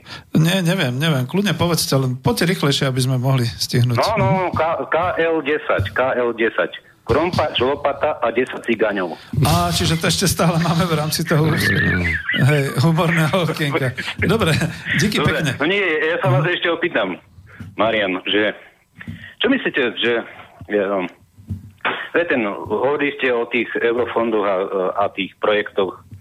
Mm, Ja som kedy si písal eš, ešte aj pre manželku niekde, aj s manželkou sme nejaký projekt robili pre školu, ale to viete ako, že ja, ja myslím, že Jak tam nemáte známeho, môžete ísť aj so svojím najlepším projektom niekde do, viete kde, do Riti. Uh, Do ešte nemáme 10, Hej. ešte vydržte 9 minút. Ne, Nie, nie, nie, e, veď počkajte, Rid je normálne s, s písanom v slovenskom jazyku napísané v slovenčine. A To je dúfam, písomné slovo. dúfam, že s Mekým. Ja? nie? Nie, no, presne, presne. Dobre. Mekým. Dobre. Ale je to tam napísané. Hej. No, v pohode. kľudne To je povedzte. spisovné, v slovenskom spisovom jazyku napísané normálne. Díky pekne s tými, euro, s tými No. eurofondami, že teda máte zlé hej. skúsenosti. No, že... Uh, čo si o to myslíte, že... Dokedy to takto bude? Už to myslím, že Viete, hovoril, akože- ale To dobre. bude no. to- No, ja sa vás pýtam, že dokedy to takto bude trvať? Kým sa Mhm. čo nezmení vláda, alebo kým sa kým nepôjdu ďalší tam, akože teraz sa pchajú, hej, nové strany vznikajú. No, však Či- to bolo to doke- naše dokedy toto- okienko. No, takáto politika, dokedy tu bude trvať? Uh, už to Marian Dokedy- nejako pripravuje. Dobre, ďakujem. Díky. Majte sa. Áno, dobre, dobre. Díky. Ja si myslím, že toto obdobie je zabité už ako 2020, lebo v podstate tam tie dohody boli správne politické, zákulisné, keď sa to robilo. Uh, ja som hovoril, že tam sa nevyjadroval nikto k- konzistentne aj z opozície a tak ďalej. Boli tam nejaké pripomienky, 500 ich bolo a to sa vybavilo za, za hodinu asi celé. A tu je, tu je elementárny problém v tomto štáte ešte v niečom inom, čo si uvedomíte časom, možno až nie dnes, zajtra, že v podstate Slovensko má takú lajnu. E, to, čo sa robí v Bratislave, čo je obsadené ako pozícia, alebo teda aj v rámci tých nejakých krajov a županov a tak ďalej, alebo teda tých štruktúr, ktoré sú politicky nominované, to isté pokračuje v Bruseli, to isté pokračuje v, v, Európskom parlamente, to isté pokračuje v Európskom súdnom dvore, Luxemburgu, kde sú finančné inštitúcie rôzne, napríklad e, Európska investičná banka, ktorá má tiež spustu peniazy na nejaké projekty, o tom ani ľudia nevedia bežne a sa tam kaďaké halúze preplácajú. Čiže, čiže Slovensko má e, nanominovanú, dovolím si povedať, už posledné roky úplne, úplne jednotvárnu a navzájom spolupracujúcu štruktúru nominantov, mm. ktorí v prípade, že sa nejaký prúser, prepašte za výraz, vyskytne, tak oni orodujú aj na Olafe, aby sa to nejako veľmi rozmazávalo, že však my poslúchame, však sme zobrali 60 migrantov, tak e, nemusíte teraz písať o to, že sme ukradli 100 miliónov niekde doma. Toto funguje perfektne. Ja som videl aj niektoré rozhodnutia Európskeho súdneho dvora, ktoré sa týkali slovenských firiem alebo žalob e, slovenských firiem voči Slovenskej republike, ktoré Slovenská republika zaplatila rôzne penále, pokuty a tak ďalej. A tam som presvedčený, že boli, boli tí ľudia, čo priamo zo Slovenska tam sedeli v Senáte ako sudcovia jasne, jasne zapojení do tých, do tých e, v, v prospech niekoho platených slovenských peňazí za prehrané súdne spory. Čiže ja tejto, tejto, tejto nomenklatúre neverím už v žiadnom ohľade. Je úplne jedno, je tam politická kombinácia momentálne. E, Európska únia bere eurofondy ako, ako, ako úplatky. Tam nejaké vysvetľovanie, príjete na nejaké DG Regi alebo čo do Bruselu o tom, že to nefunguje, že nemajú analýzy spravené, aké to má reálne efekty. Či náhodou stále tí istí ľudia cez rôzne firmy nečerpajú tie eurofondy na cestovný ruch a tak ďalej politické figúry, ich bratia, sestry. To je zbytočné rozprávať. Oni povedia, dobre, však to je vaša národná záležitosť, Mm, Zvolili ste si nejaký parlament, tak si to riešte doma a my to len formálne kontrolujeme, že či náhodou sa aspoň niečo teda kúpilo. Navyše, keď to dodávajú západné firmy, no tak pre nás to ešte je fajn, že vám dodajú nejaké staré technológie, alebo čo vy to preplatíte, e, peniaze si podelíte, aj bankový úver si nejako vybavíte, aj spolufinancovanie. E, Eurofondy sú nešťastní pre Slovensko. Nie len pre Slovensko zrejme, ale tu myslím, že tá miera tej, tej, tej drzosti a sprostosti dosiahla asi vrchol aj v rámci tých krajín okolo, pretože Uh, hovorím ešte raz, my nemáme, naozaj, nech, nech kľudne, nech sa zajtra všetky ministerstva ozvu, že, že klamem, alebo že si vymýšľam, alebo že nie som informovaný, nech ukážu, aké oni majú ex post, opakujem ešte raz. Čiže následné analýzy toho, ako boli využité peniaze, ako transparentne a aké efekty priniesli po čerpaní tých peňazí. Že či napríklad ten, ten penzión funguje ďalej, hej, úspešne, alebo nejaká firma, čo je v nejakom zlievarenstve, alebo či funguje nejaký výskum ďalej, má to nejaké efekty. Nemajú tieto veci, lebo Slovensko ich neposkytuje. Zatiaľ ich neposkytovalo, čiže tam tá preukáznosť odborná je nula. A viete, organizovať kaďaké firmičky, aké máte registre uh, užívateľ verejných výhod a tak ďalej, ktoré, ktoré cez uh, figúry z úplnej galerky vlastne ro- robia verejné obstarávania v zdravotníctve, potom robia na eurofondy zdravotníctve, potom robia na e, učebnice. Toto je najmenšia, najmenšia vec. Ak máte politický pokyn z hora, to urobíte jednoducho. Tu nepomôže nejaká žitňanská novela zákona o neviem čom, lebo, lebo z hľadiska zmluvnej slobody, obchodného zákonníka a tak ďalej a nejakých medzinárodných e, zvyklostí v tých akože slušnejších štátoch Ja nemusím byť vlastníkom nejakej firmy, ani na Kajmanoch, ani na Slovensku, aby som ja napísal na, prepašte za výraz, toaletný papier nejakému Ferovi, čo to za mňa robí. Že dobre, Fero, ty budeš robiť formálne túto firmu, budeš mať tie výhody konečné, budeš dostávať eurofondy, budeš dostať štátne zákazky, ale vieš, no, prinesli mi z toho polovicu, mám to na tom hajzlovom papieri a nič sa nedeje. A na súde to to- obstojí. Čiže hej. toto nefunguje. Tu my nevytlačíme širokého okolo z biznisu tým, že my budeme zverejňovať teda, že v čom ešte je váhosta alebo nie je. Navyše, všetko sa robí, keď je už dávno to pase. Teraz napríklad sa má porušovať e, daňové tajomstvo, respektíve prelomiť, pardon, aby som bol správny, v tom zmysle, že sa budú uvádzať e, koneční prí, prí- príjemcovia e, vratok, e, tzv. vra- vratiek DPH. No a čo, čo, ste odteraz robili? Však celý ten štát ste vlastne rozkradli za tých posledných 15 rokov cez, cez nadmerné odpočty DPH a teraz ideme akože zverejňovať konečne, keď už to je akože za nami, keď už celý, celý Slavín v Bratislave zastávaný a tak ďalej. To je No, je tam nejaká veľká politika za tým, tak ako v Nechcem sa vrácať k tomu, No. nechcem sa vrácať k tomu ako z nejakého zúfalstva, len hovorím, že jediná cesta je úplne zmeniť e, eurofondy, ktoré sú ešte teda nevyčerpané, lebo nevyčerpaná je väčšina, tam sa ešte veľa toho nečerpalo, lebo to stojí viac menej. Ale či tu, či tu je taká politická vôľa, napríklad tá nová ministerka povie, dobre, tak robme to nejak inak, tak dajme niečo aj tej vede, ale nech to naozaj není jak na trhu s, s pradajkami. Uh, neviem. Ťažko je. Vieš čo, doplním to, lebo došiel k tomuto mail, ináč potom ich až budeme čítať ostatné. Peter sa pýta, snad si nemyslíte, pán moderátor, že, je tu, že tu nie je veľa skvelých projektov. Však ide predsa o to, či máte na to schválenie tohto projektu dobrého známeho, teda veľmi dobrého známeho. A ak nemáte, e, žiadny skvelý projekt vám z dotácií neprejde a to aj ten známy vám dá na známosť, že čaká z tej dotácie, e, v ktorej vám ten projekt posunie určité percento. Však nie sme niektorí, všetci sme blbci a tak ďalej. Ja by som chcel uzavrieť tú tému k tým europrojektom tým a eurofondom, že naozaj momentálne to dospelo do situácie, že sa to zvrhlo a tvoj návrh, aby si znova všetci sadli a ekonomicky posúdili, čo nám to môže doniesť a kam by sa mali tie eurofondy smerovať teraz a tie peniaze z toho, je veľmi, akti- povedal by som taký nejaký, že progresívny a aktívny a mal by byť využitý. Ja ešte doplním úplne tak, ako aby ľudia si nemysleli, že my chceme len byť taký, taký bezubí. Ja som dostal informáciu pred dvoma rokmi, tú informáciu ne, nepublikoval som nikde, ani ju nebudem publikovať, pokiaľ nepríde čas. A tá informácia konkrétne hovorí, že 8.4.2015, opakujem ešte raz, 8.4.2015 sa v Bratislave dohodli e, najdôležitejší ľudia v tomto štáte rozdiel eurofondov a postov v Bruseli. Mm. Tá dohoda dnes platí. E, tá dohoda je popísaná tu na týchto dvoch stranách, e, čo konkrétne kto robí. Tie mená sú viac menej, nemyslím politicky sú známe, ale hľadiska tých e, tzv. vybavovačov, hlavných vybavovačov, čo potom vybavujú tých malých vybavovačov zase, lebo to je taká pyramída, vieš, že hore je hlavný No vybavovač a tak ďalej. jasné. Uh, tak ne, nebudem to dávať nikde, ja nemám tu orgány oslovovať, orgány majú iné úlohy, ako tam dopravné one, alebo čo, ale uh, navyše orgány nevyšetria nič, pretože orgány skutočne nemajú na special investment vehicles a special všetky tieto terminológie z európskeho finančného práva svetového nemajú, nemajú jednoducho vzdelanie. My nemôžeme nechať na orgány, neviem, aké komplikované schémy a repajmenty a neviem čo. Najprv ti to zhábu, potom to Čiže, čiže študovať. e, je to tak, je to tak, mm. verím tomu, nehovorím, nie je to také, že našiel som na stole, ja som nič na stole nenašiel, to konec koncov viac ľudí vie. A tá situácia je tvrdá, ako v tomto zmysle, že hore, hore ide vždy, ako z konečného celého toho obrovského hrnca ide úplne hore 5%, ako úplne, úplne hore myslím, teraz nemyslím, že niekde ešte tam pod tým sú nejakí traja, traja ďalší pajaci.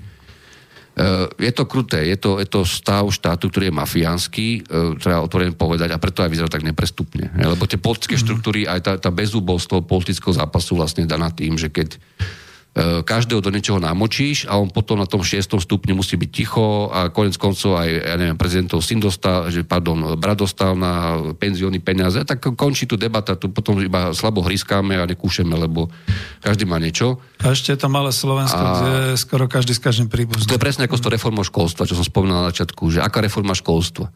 Veď 90% ľudí vlastne ani nevie, že prečo by náhodou ich dieťa nemohlo chodiť na veľmi dobrú školu, lebo na to nemá. No, tak, to tak fungovať nebude. Proste buď sa urobí z hora nejaký res, alebo sa neurobi nič. Mm. To sa týka štátnej správy, to sa týka zbytočných úradov, e, chaosu. Nebudem to tu všetko rozoberať. To sme tu za tie roky mali x krát. A toto by napríklad aj taký pán Štefunko a tak ďalej, ako progresívne Slovensko bez týchto kecov mal riešiť, hej, alebo teda chcieť riešiť, ja nebudem sa starať o nejaké iné ciele. Nedávaj im návod. Ja nedávam žiadne návody. E, tu, sú veľ, tu je veľmi veľa dobre platených ľudí, ktorí nerobia nič v tomto smere. Nemyslím, že sú priamo zamestnaní v štáte, alebo tak, ale e, toto je malá krajina pre Boha. Ak toto si neviete spraviť poriadok, to čo chcete potom o 20 rokov v nejakej, ja neviem, aké už v Európe, alebo v čom proste, a už len taký, taký prepáč, musím trošku prejsť do ekonomie zábavnej, lebo e, ja sa ne, neskutočne Zase zabávam. okienko? Ne, Dobre. ne, to nie je okienko, tu je cieľ, ja sa vrátim k tomu progresívnemu Slovensku. E, cieľ číslo, číslo 6 či 5, že zvýšiť počet patentov zo Slovenska a účasť našich vedeckých tímov na medzinárodných vedeckých projektoch o 500% za tých 10 rokov, či 12, či koľko, od 10 od volieb. Uh, najnovší hit, čo je vo svete ekonomie, je štúdia od uh, Barbary Biasi z Princetonu a Petri Moser z New York uh, University a NBR, ktorá sa volá Effects of Copyright on Science Evidence from US Book Republication Program. Skrátim to. V roku 42, 1942 bola vojna samozrejme a americké úrady zrušili na pol roka všetky autorské práva a copyrighty na nemecky písané knihy, ktoré boli v USA mm-hmm. e, predávané alebo publikované. A vtedy Nemec, v Nemčine písané knihy, Nemčina vtedy bola ešte, ešte svetový, svetový jazyk e, vedecký kvôli fyzike samozrejme a tým ďalším veciam pred vojnou druhou, a pr- neviem, Einsteina a tak ďalej. Vtedy vlastne oni na pol roka umožnili americkým e, knižnicám, univerzitám nakupovať ďalšie videá týchto kníh bez autorských práv, čiže za, za oveľa lacnejšie peniaze v roku 42. A potom sa stal taký zázrak, mám tu aj grafik tomu, že každý 10% pokles dostupnosti tejto literatúry vedol k nárastu citácií v odbornej literatúre z týchto kníh o 43%. Ale čo bola najväčšia bomba, že pokiaľ šlo patenty o fyzike, chemii, matematike, lebo tam hlavne e, boli, boli tie veci zaujímavé, No veď. tak tu máš graf, ako vyletel počet patentov v USA v, v technických vedách a v prírodných po o- odstranení týchto copyrightov na pol roka, hej, o 500%. Čiže no. asi pán Štefunko to myslel tak, že zrušíme patentové práva a práva dušeného vlastníctva na tých najväčších svetových gigantov dneska, ktoré sú aj monopoly v podstate, teraz nebudem zase menovať všetky tie Google a tie alfabety, a potom Slovensko tromfne 500% mieru narastu patentov za 10 rokov. Ja som to len takú historickú paralelu dal. Rozumiem. eh, K tomu, čo, čo, ako, ako, ako svet reálne funguje. Furt to berem za humorné Čiže- okienko, čiže- že opajcujú všetko medzi tým. Čiže to nie je to, to netušia o takom niečom, že existovalo, ale ja hovorím o tom, že prosím vás, dajte si nejaké ciele. Nebudem vám radiť, ktoré ľudia pochopia aj z hľadiska zmeny daní, odvodov, z hľadiska nejakého spravodlivejšieho systému, proste nastaveného pevnejšieho systému. Skúste niečo považovať nad zdanením e, reálne bohatých ľudí a tak ďalej, bez toho, aby ste ich zadusili samozrejme aj podnikanie. Skúste rozmýšľať nad štátnou správou, nad reorganizáciou, nad úsporami, skúste rozmýšľať nad tým, e, čo to znamená efektivita v ekonomii a nejaké kvakanice o tom, že všetko budeme podporovať naraz a všetky, všetky kvety porastú naraz. A skúste hlavne uvažovať na tým, čo som povedal, že Slovensko napriek tomu, kde sa dostalo e, po všetkých tých peripetiach, tak stále ešte má rezervu. Môže mať rezervu v, lepšej, v, lepšej, v lepšom umiestňovaní aj pracovných A, síl, aj, je- aj hej. v tom. Len samozrejme, samozrejme musí, musí byť tvrdé v Bruseli a tvrdé, tvrdé vo Frankfurte a všade a nepýtať sa na jadro únie, pretože jadro únie, ak by sme ostali pri jadre únie dnes, mm. to znamená dnešný stav. Lebo z hľadiska e, žiadne iné zmeny tých inštitúcií v Európe vlastne čo sa má zmeniť? Ostane to, čo je, budete robiť v nemeckých fabrikách e, a tak ďalej. A Beršický, Beršický bude písať na Bloombergu zase o kolonizácii východnej Európy a strednej. Je po desiatej, ale chcem ukončiť tú tému jednou otázkou, ktorú dal e, poslucháč Peter Zoravy, nie ten, čo volal. A ja mám viacero otázok, ale len jedno z toho, z toho mailu vyťahnem. Čo bude po roku 2020, keď majú skončiť kohezné fondy? Dnes totiž to z nich obnovujeme elementárnu infraštruktúru, chceme, e, ja to radšej doplním, chceme cesty, železnice, nákup verejných dopravných prostriedkov, obnovu budov a tak ďalej. Čiže čo bude po roku 2020? E, Po roku keď skončia? 2020 e, aerofondy budú existovať v nejakej podobe, ale podľa mňa to bude veľmi limitované. To znamená proti dnešnému objemu a navyše sa tam ešte dvíhajú tým u nás prestreleným akože vykazovaným rastom sa dvíhajú tie, tie nazvime to, že približovanie sa HDP, teda vytvoreného nie na obyvateľa, teda nie, nie mzdách, ale vytvoreného uh, už keď aj keď pomalším tempom, tá diskrepancia sa znižuje, to je pravda aj výpadkov verejných investícií, aj pomalším investovaním zahraničia, ale e, eurofondy budú zrejme v nejakej, ja neviem, keď dneska je 13,5 miliard, tak bude, ja neviem, 6 miliard, možno viac nebude zrejme. Budú to vyložené nejaké sektorové programy smiešne, ktoré budú zase smerovať do nejakého, ja neviem, zlepšenia inštitúcií trhu práce, alebo školenia, alebo možno, že budú dávať niečo do životného prostredia. To je celkom možné tak ako dneska fungujú napríklad norské fondy a fondy, fondy Švajčiarskej konfederácie, ktoré tiež teda prispievajú na nejaké projekty. Uh-huh, treba to a, ale tam ten finančný rámec bude obmedzený. To som si úplne istý, pretože 2020 e, určite na to nebudeme v Európskej únii hospodársky lepšie. A ďalšie štáty, ďalšie štáty, ktoré boli čist, čistými plácami do fondov, ako Británia bola konec koncov dlhé roky, mm. budú piskovať na to, že prečo, prečo by Slovensku malo a prečo Maďarsko. Však dobre, však dostávali, však zase aj tak sú nevďační niektorí, aj tak to rozkradli. Čiže, čiže tam určite ten rámec nebude taký konformný ešte ako je dnes. Nie, vieš čo, to bude zaujímavá situácia, že my sa staneme už aj plácami do tých uh, fondov. To nie je úplne isté. To z toho, počkaj, ako hej, to nastavené, nie je no úplne a isté. Ešte, ešte tu je tá zaujímavá. Keďže my vieme, ako sme my minali tie eurofondy, to len budeme pízukať, že my nechceme platiť eurofondy, lebo vieme, ako sa blbo míňajú a jaká korupcia je o tom. To budú ešte veľké politické Ja zápasy. mám takú, takú ešte po, poznámku k tomu, v roku 2020. tomu Štefunkovom mm. progresívnemu Slovensku. Nič zlom, ja Ivana Štefunka poznám, on síce celý život sa živie eurofondami, to je jedno. Ale, ale takto. Tam je napríklad faktor, že znižiť tzv. cieľ, pardon, znižiť e, tzv. zabraniteľné úmrtia, to znamená zlepšiť zdravotný systém na, na úroveň aspoň Českej republiky do roku 2030. Vážení, máte tam aj tabulku dokonca v tom materiáli a Amerable úmrtia a tak ďalej. Prosím vás pekne. E, Všimli ste si, ktoré štáty majú najvyššiu mieru e, tzv. zabraniteľných úmrtí, to znamená neefektívny zdravotný systém štruktúrálne voči tomu, čo ľudia platia do, a tie zdroje, čo platia poistením a tak ďalej e, v rámci tej Európskej únie. No Slovensko, áno, a potom Litva, Lotisko. A mimochodom Litva, oh. Lotisko, Litva, Lotisko mm. boli štáty, ktoré presne boli chválené za to, chválené za to, čo robilo Slovensko od roku 99. Boli sme ich vzorom. Presne, presne za ten istý typ reforiem. To znamená maximálny export, maximálne dotácie zahraničným firmám, maximálne uvoľnené proste kontrolné prostredie nejaké, e, rovné dane a tieto všetky experimenty, tak rozmýšľajte, ako je to možné, že práve Litva, Lotisko, premianti reforiem svojho času po Balti e, a Slovensko majú najväčší, najväčšiu e, mieru nevysvetliteľných umrtí zdravotného systému vlastne, ktoré by sa dali zabrániť mm alebo to sú socioekonomické javy, to není iba v zdravotníctve, je, že ľudí poráža z niečoho, alebo že majú depresie, to není ako, že teraz e, le- lekár je idiot alebo sestra.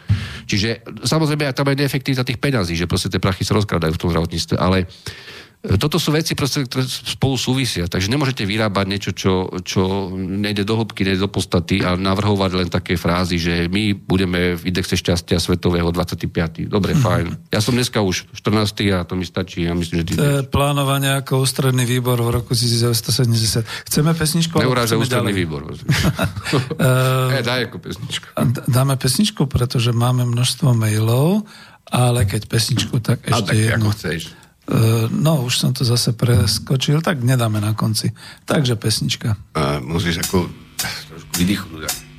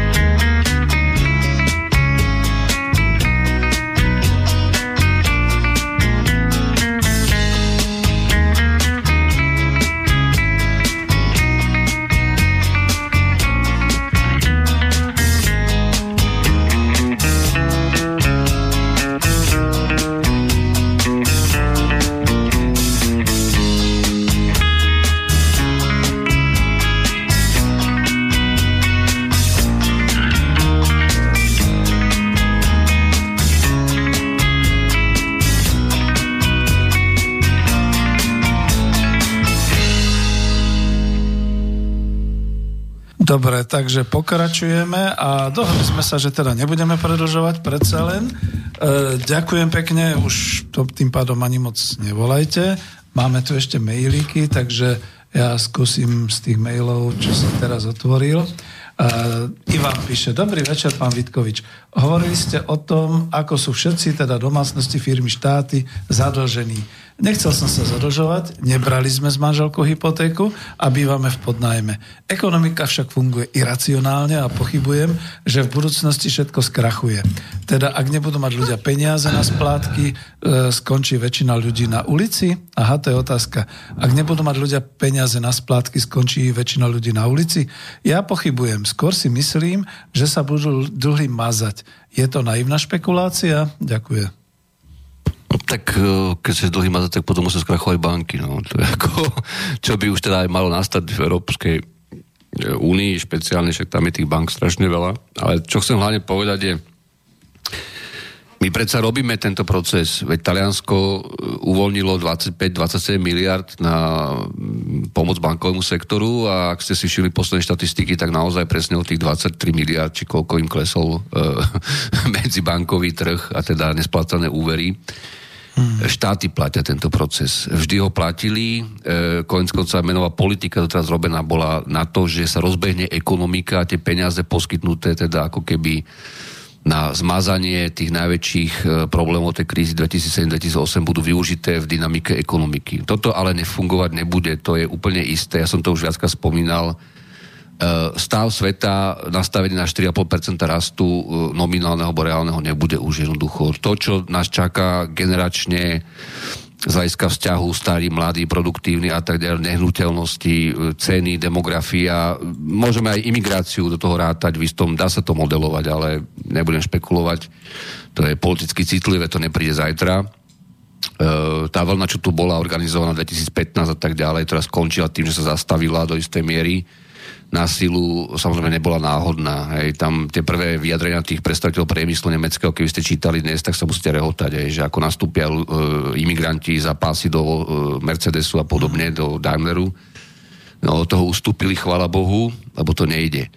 Uh, čo sa týka uh, mazania dlhov, um, podľa mňa sa skôr poje cestou nejakého základného príjmu, ale e, tie experimenty, čo sú dnes robené, e, či lokálne vo Fínsku a tak ďalej, oni nemajú ešte nejakú všeobecnú platnosť, ani, ani nemajú nejaký, nejakú, by som povedal, takú tú červenú kontrolku. Uh, sú tu dva, dva také základné trendy. Jeden hovorí, že jasné, robotizácia, automatizácia, ďalšie znižovanie nákladov, ďalšia rikardianská alokácia tých výrob tam, kde to je najlacnejšie, stále ešte aj v Barme a neviem všade. Presun výrob aj z Číny, konec koncov, ktorý už prebieha mnohé roky v tých e, pracovne náročných odvetviach ešte do lacnejších krajín. Pokles, pokles e, kvality produkcie vlastne, obratkovosť zvyšovaná umelo, to, to všetci viete. E, tam sú isté limity. Limity, ktoré umožňujú reálny rast, ak maximálne 1,66% ročne alebo 2,25, to podľa mňa absolútne, absolútne rekordy, ktoré budú zaznamenávané, ak budú vôbec. A hlavne pre mňa je otázka, že aký typ menovej politiky by tomu zodpovedal, pretože to, čo dnes vidíme, nemá, nemá hlavu a petu. Tam e, na jednej strane ľuďom vysvetľovať, že majú investovať do býva, na druhej strane po, po, posilňovať v prostredí e, strach alebo realitu negatívnych úrokov z úspor a tak ďalej, nejde do nekonečna. Tam vznikajú potom politické trenice, nielen v Nemecku a tak ďalej a toto to, to, to sa nedá už ďalej vymýšľať nejako inovatívne. Čiže podľa mňa, e, tak či tak, pokiaľ napríklad Európskej únie tá situácia pomerne zjavná, to sa kryštalizuje, že ak Európska únia neprejde na vyšší model e, integrácie, čo si neviem predstaviť osobne dnes, to znamená na fiskálnu úniu, fiskálna únia sama o sebe e, ako, ako, ako expanzívna únia nie je možná v podstate kvôli kurzu eura, ten by posilňoval. Čiže potom by sa muselo ísť nejakým pomalším procesom, e, najmä tomu zjednocovaním toho trhu práce a tak ďalej, čo zase sa budú brániť tie staré krajiny, ktoré majú nastavené tie úrovne príjmov vyššie historicky než my a ktorí to majú umiestnený kapitál samozrejme. Zase ten proces nie je prechodný. Čiže podľa mňa e, dojde ku tej dezintegrácii Európskej únie bez formálneho vystupovania, tým, že tie krajiny, ktoré budú mať hospodárske problémy, alebo sa budú cítiť byť veľmi teda znemožnené vnútorne tým zahraničným kapitálom, ako sa nescíti Polsko, alebo Maďarsko, alebo aj my nakoniec už, sa budú snažiť o určitú vlastnú fiskálnu politiku. Lenže tá je možná perspektívne len zvyšovaním daní progresívnych, inak uvalovať ju na všeobecné obyvateľstvo premenných príjmov je nemožné. V podstate dnes už tam už nie je priestor ani odvodov alebo, alebo e, skutočne zavádzaním nejakých schém e, nepodmieneného príjmu, alebo, alebo, ale nejakých iných, než sa dnes navrhujú, bez akýchkoľvek podmienok, to znamená, že dostaneš peniaze. Nie, tam musí byť nejaká logika, e, vzhľadom k tomu, že čo z tých peňazí kupuješ, ako ich míňaš, ako to preukážeš, či platíš odvody, lebo inak by sa to rozsypalo, by to bolo fiskálne neudržateľné aj pri tej technologickej nezamestnanosti, dajme tomu časti obyvateľstva. Najvyššie to u nás náraža na ten, na ten problém samozrejme tých marginalizovaných skupín, alebo ktoré za, zaostávajú. Ja stále hovorím tam tá predstava, že budete mať napríklad rómske deti, do, za 10 rokov budete mať na rovnakých stredných školách ako nerómske deti. Ona nemusí byť akože a priori e, zlá, len pre Boha, ako to chceš dokázať. Čak generačne generačná persistencia. Ja teraz nechcem tu nejakého časa Máriho rozoberať, alebo čo Gregory Clark má teraz novú štúdiu za Austráliu. Austrália je považovaná za šťastnú krajinu, pretože tam, ja neviem, 25 rokov či koľko je hospodársky rast, kvartálny dokonca, každý kvartál.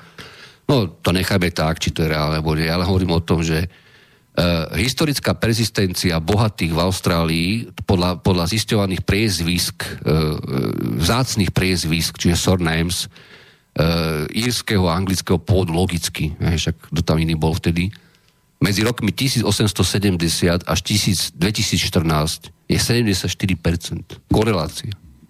Čiže generačná korelácia majetkových pozícií v takejto akože liberálnej ekonomike trhovej eh, je tak vysoká, že ako vy chcete zmeniť generácie ľudí eh, s, s deficitom 25-30 rokov eh, vzdialenostného mm. systému a iných teda sociálnych možností a návykov a vôbec neviem, nejakých elementárnych proste prístupov k, k komunite a tak ďalej, k štátu za 10 rokov, že to ste blázni. Ako to je, kľudne robte nejakú akože affirmative action, ale to je proste mimo, mimo vesmír. To sú To není o, o humanizme, nehumanizme, blbosť. Čiže e, podľa mňa, e, keď bude najhoršie, bude sa tlačiť na takéto schémy. E, krach všetkého, ja, ja nemám žiadne, žiadne názory ani očakávania krachu všetkého. Vždy sa nominálne prispôsobujte ekonomiky nejakým krachom, však boli krachy burza, predtým boli krachy Videli sme 2007 rok, tam sa to vlastne hodilo na ten Lehman Brothers úplne zbytočne, lebo všetky banky mali v tom namočené paprče. Ale tam politika proste špekuluje úplne, úplne naj, najsmiešnejšia vec v tejto súvislosti. Na Sesifu je teraz štúdia nejakých dvoch nemeckých ekonomov a jeden amerického, ktorí, ktorí počítali výnosy e, kapitálových trhov za obdobie 1994 až 2009 e, ako, ako reakciu na menovú politiku. To znamená, že sa očakáva od roku 1994 totiž 1994 Fed, konkrétne americká centrálna banka, komunikuje tzv. tzv. tzv. forward guidance, čiže, čiže to, čo urobí dopredu, a trh má nejaké očakávania ohľadom mier, ohľadom rozhodnutia výboru pre operácie na voľnom trhu, EVOMC a tak ďalej. A ukázali, že úplne so železnou pravidelnosťou vlastne celú burzovú aktivitu, výnosy, e, či, či geometrické, či ako to počítaš, e, od roku 1994 do 2009 to pokračuje ďalej. E, ovplyvňuje FED. Tým, že 45 dní po pozitívnom, pozitívnom prekvapení, to napríklad, že Fed nezvýši sazby, keď sa očakáva, že sa zvýšia zdražia peniaze, tak priemerný výnos je 4,5% a 15 dní po negatívnom, negatívnom prekvapení je priemerný výnos 2,5% pri poklese trhu, teda predchádzajúcom. Toto funguje ako automat, doslova kde zase sa veľké peniaze vlastne e, realizujú natlačené, dostupné, prebytok likvidity, Samozrejme, že tí malí investori s tým nič nemajú, tí v podstate ako sa do tejto hry nedokážu dostať. Čiže, čiže e, môže svet fungovať bublinovo ďalej. Toto to nie je otázka toho, že či my zatiaľ sa pôjdeme ako hromadne všetci za samovraždiť, ale, ale akýkoľvek prípadný otraz väčší na kapitálnom trhu a globálny otraz, to, to, je, to je tá prevezanosť tej ekonomiky nebezpečná by samozrejme viedol ku posilneniu a to povede tak či tak e, toho nejakého vnútorného prístupu v tej ekonomikách, ktorý by mohol byť robený len cez fiskálnu politiku. Nie cez menovú. Mm-hmm. E, v prípade, že aj máš vlastnú menu, je to ťažké a v prípade, že už ju vôbec nemáš, tak samozrejme, že to nerobíš. A navyše hovorím, tie, tie možnosti celosvetovo tej, tej, tej menovej politiky sa vyčerpali tam. Ja už ani ne, nevenujem pozornosť tým, tým debatám, čo sa vedú na úrovni tých centrálnych bank, lebo vlastne oni odborne nemajú žiadnu, žiadny background. Oni sa snažia nejakým jemným spôsobom naznačovať, že áno, áno, zlepšuje sa to a viete, no, my budeme zvážovať, že čo urobíme, ale v rámci akéhokoľvek prípustného modelu tam nemáš čo zvažovať, to je mimo rámce, to je mimo, mimo tie, tie, tie, tie intervaly. Čiže mm, žijeme nejakú ilúziu, e, ľudia nie sú z tej ilúzie šťastní, samozrejme musia bývať, musia existovať, musia pracovať, musia platiť nejaké účty. E, spoločnosť sa nerozpadá v takom zmysle, že teraz tu nastanú nejaké, nejaké anarchizmy ale keď krajina má v tomto prežiť a zároveň do tej integrácie niečo vnáša, niečo obetuje, tak mala by byť minimálne vychcaná potom vo, vzťahu k tomu, čo tá integrácia je, aspoň dočasne poskytuje. Či už ide nejaké predávanie dlhopisov Dragimu, alebo, alebo využívanie eurofondov rozumné. To sú jediné možnosti momentálne. A veď to je práve to, že napríklad keď sa pozeráme my teraz spätne, e, porovnávame tých 28 rokov dozadu, tak si hovoríme, páni, my sme zažili totálny krach národnej ekonomiky, všetky tieto veci. Ale na druhej strane je tu Slovenská republika. Na druhej strane stále tu kryštalizujú nové a nové budovy a objekty a areály a výroby a podobné veci, čiže nekončí to takým spôsobom, že okamžite... No, Karle, ja teraz ako prepáč, že tak do toho skočím, ja som si toto nemôžem si odpustiť, lebo no, e, mňa to práve napadlo, ja som to nechával nakoniec, ale dám to teraz. A mňa, to, mňa, to, mňa, to, mňa to napadlo, nie, nie, nie, to Pokračujme, nie, nie, nie nemusíme skončiť presne. Mňa to napadlo v súvislosti s tým, ako sa Martina Lubiová stala ministerkou školstva teraz. Aha. A e, ja si ju pamätám, ona robila ešte 945, to má životopisy konec koncov s Janom Van Orsom a so Švejnarom dokonca analýzy trhu práce na Slovensku a toho, či, či dávky nezamestnanosti náhodou nie sú príliš konformné vo vzťahu k nezamestnaným a dokonca prišli k tomu, že sú príliš konformné. No my si pamätáme roky 92, 3, 4, 5 a tak a teda rozpad federácie, tak vieme, že tie dávky neboli konformné, ale to je druhá vec. No, vec. ale to vieš, to je zase taká tá ekonomia, no, Švejnara a tak ďalej, trhu práce. Ale ja som vtedy robil analýzu voľbných programov e, strán, čo kandidát roku, v roku 98 do volieb, to sme robili viacerí ľudia, mám do, do, k tomu tie veci veci ešte odložené a ona tam robila tiež na tom. Myslím, že hodnotila práve tie veci okolo trhu práce a tak ďalej. Vtedy tam samozrejme kandidoval SDK široké a teda povalili Mečara nakoniec nejako hromadne ako golema akože a keď tie voľby vyhral on zase za SDS. No a ja som vtedy robil tú analýzu rozdelená príjmu okrem iného na tých 100 stranách a tam som napísal, máme tu tieto príjmové skupiny. Skupina A do 2400 korún e, čistého príjmu na osobu, to sú tí chudáci v podstate v tej dobe 97 podľa štatistiky. Hmm. To bolo 18,4% z celkového počtu domácností a 4,5% podielu na úhrne čistých príjmov, čiže na tom bohatstve ako keby peňažnom celkovom v tej krajine. Skupina B od 2400 do 4800 čistého príjmu na osobu, to bolo 61,2% z celkového počtu domácností a CCA 42,9% podiel na úhrne čistých príjmov domácností v SR. To bola tá akože upadajúca stredná vrstva vtedy tou transformáciou. Patril, tam som patril vtedy. Skupina C od 4800 do 8000 čistého na hlavu na, na mesiac a to bolo 16,7% domácností a cca 21,1% prí- podiel na úhrne čistých príjmov za, za republiku. Skupina D nad 8 tisíc čistého mesačného príjmu na osobu, to bolo 3,6% z celkového počtu domácností a približne 6,7% podiel na úhrne čistých príjmov.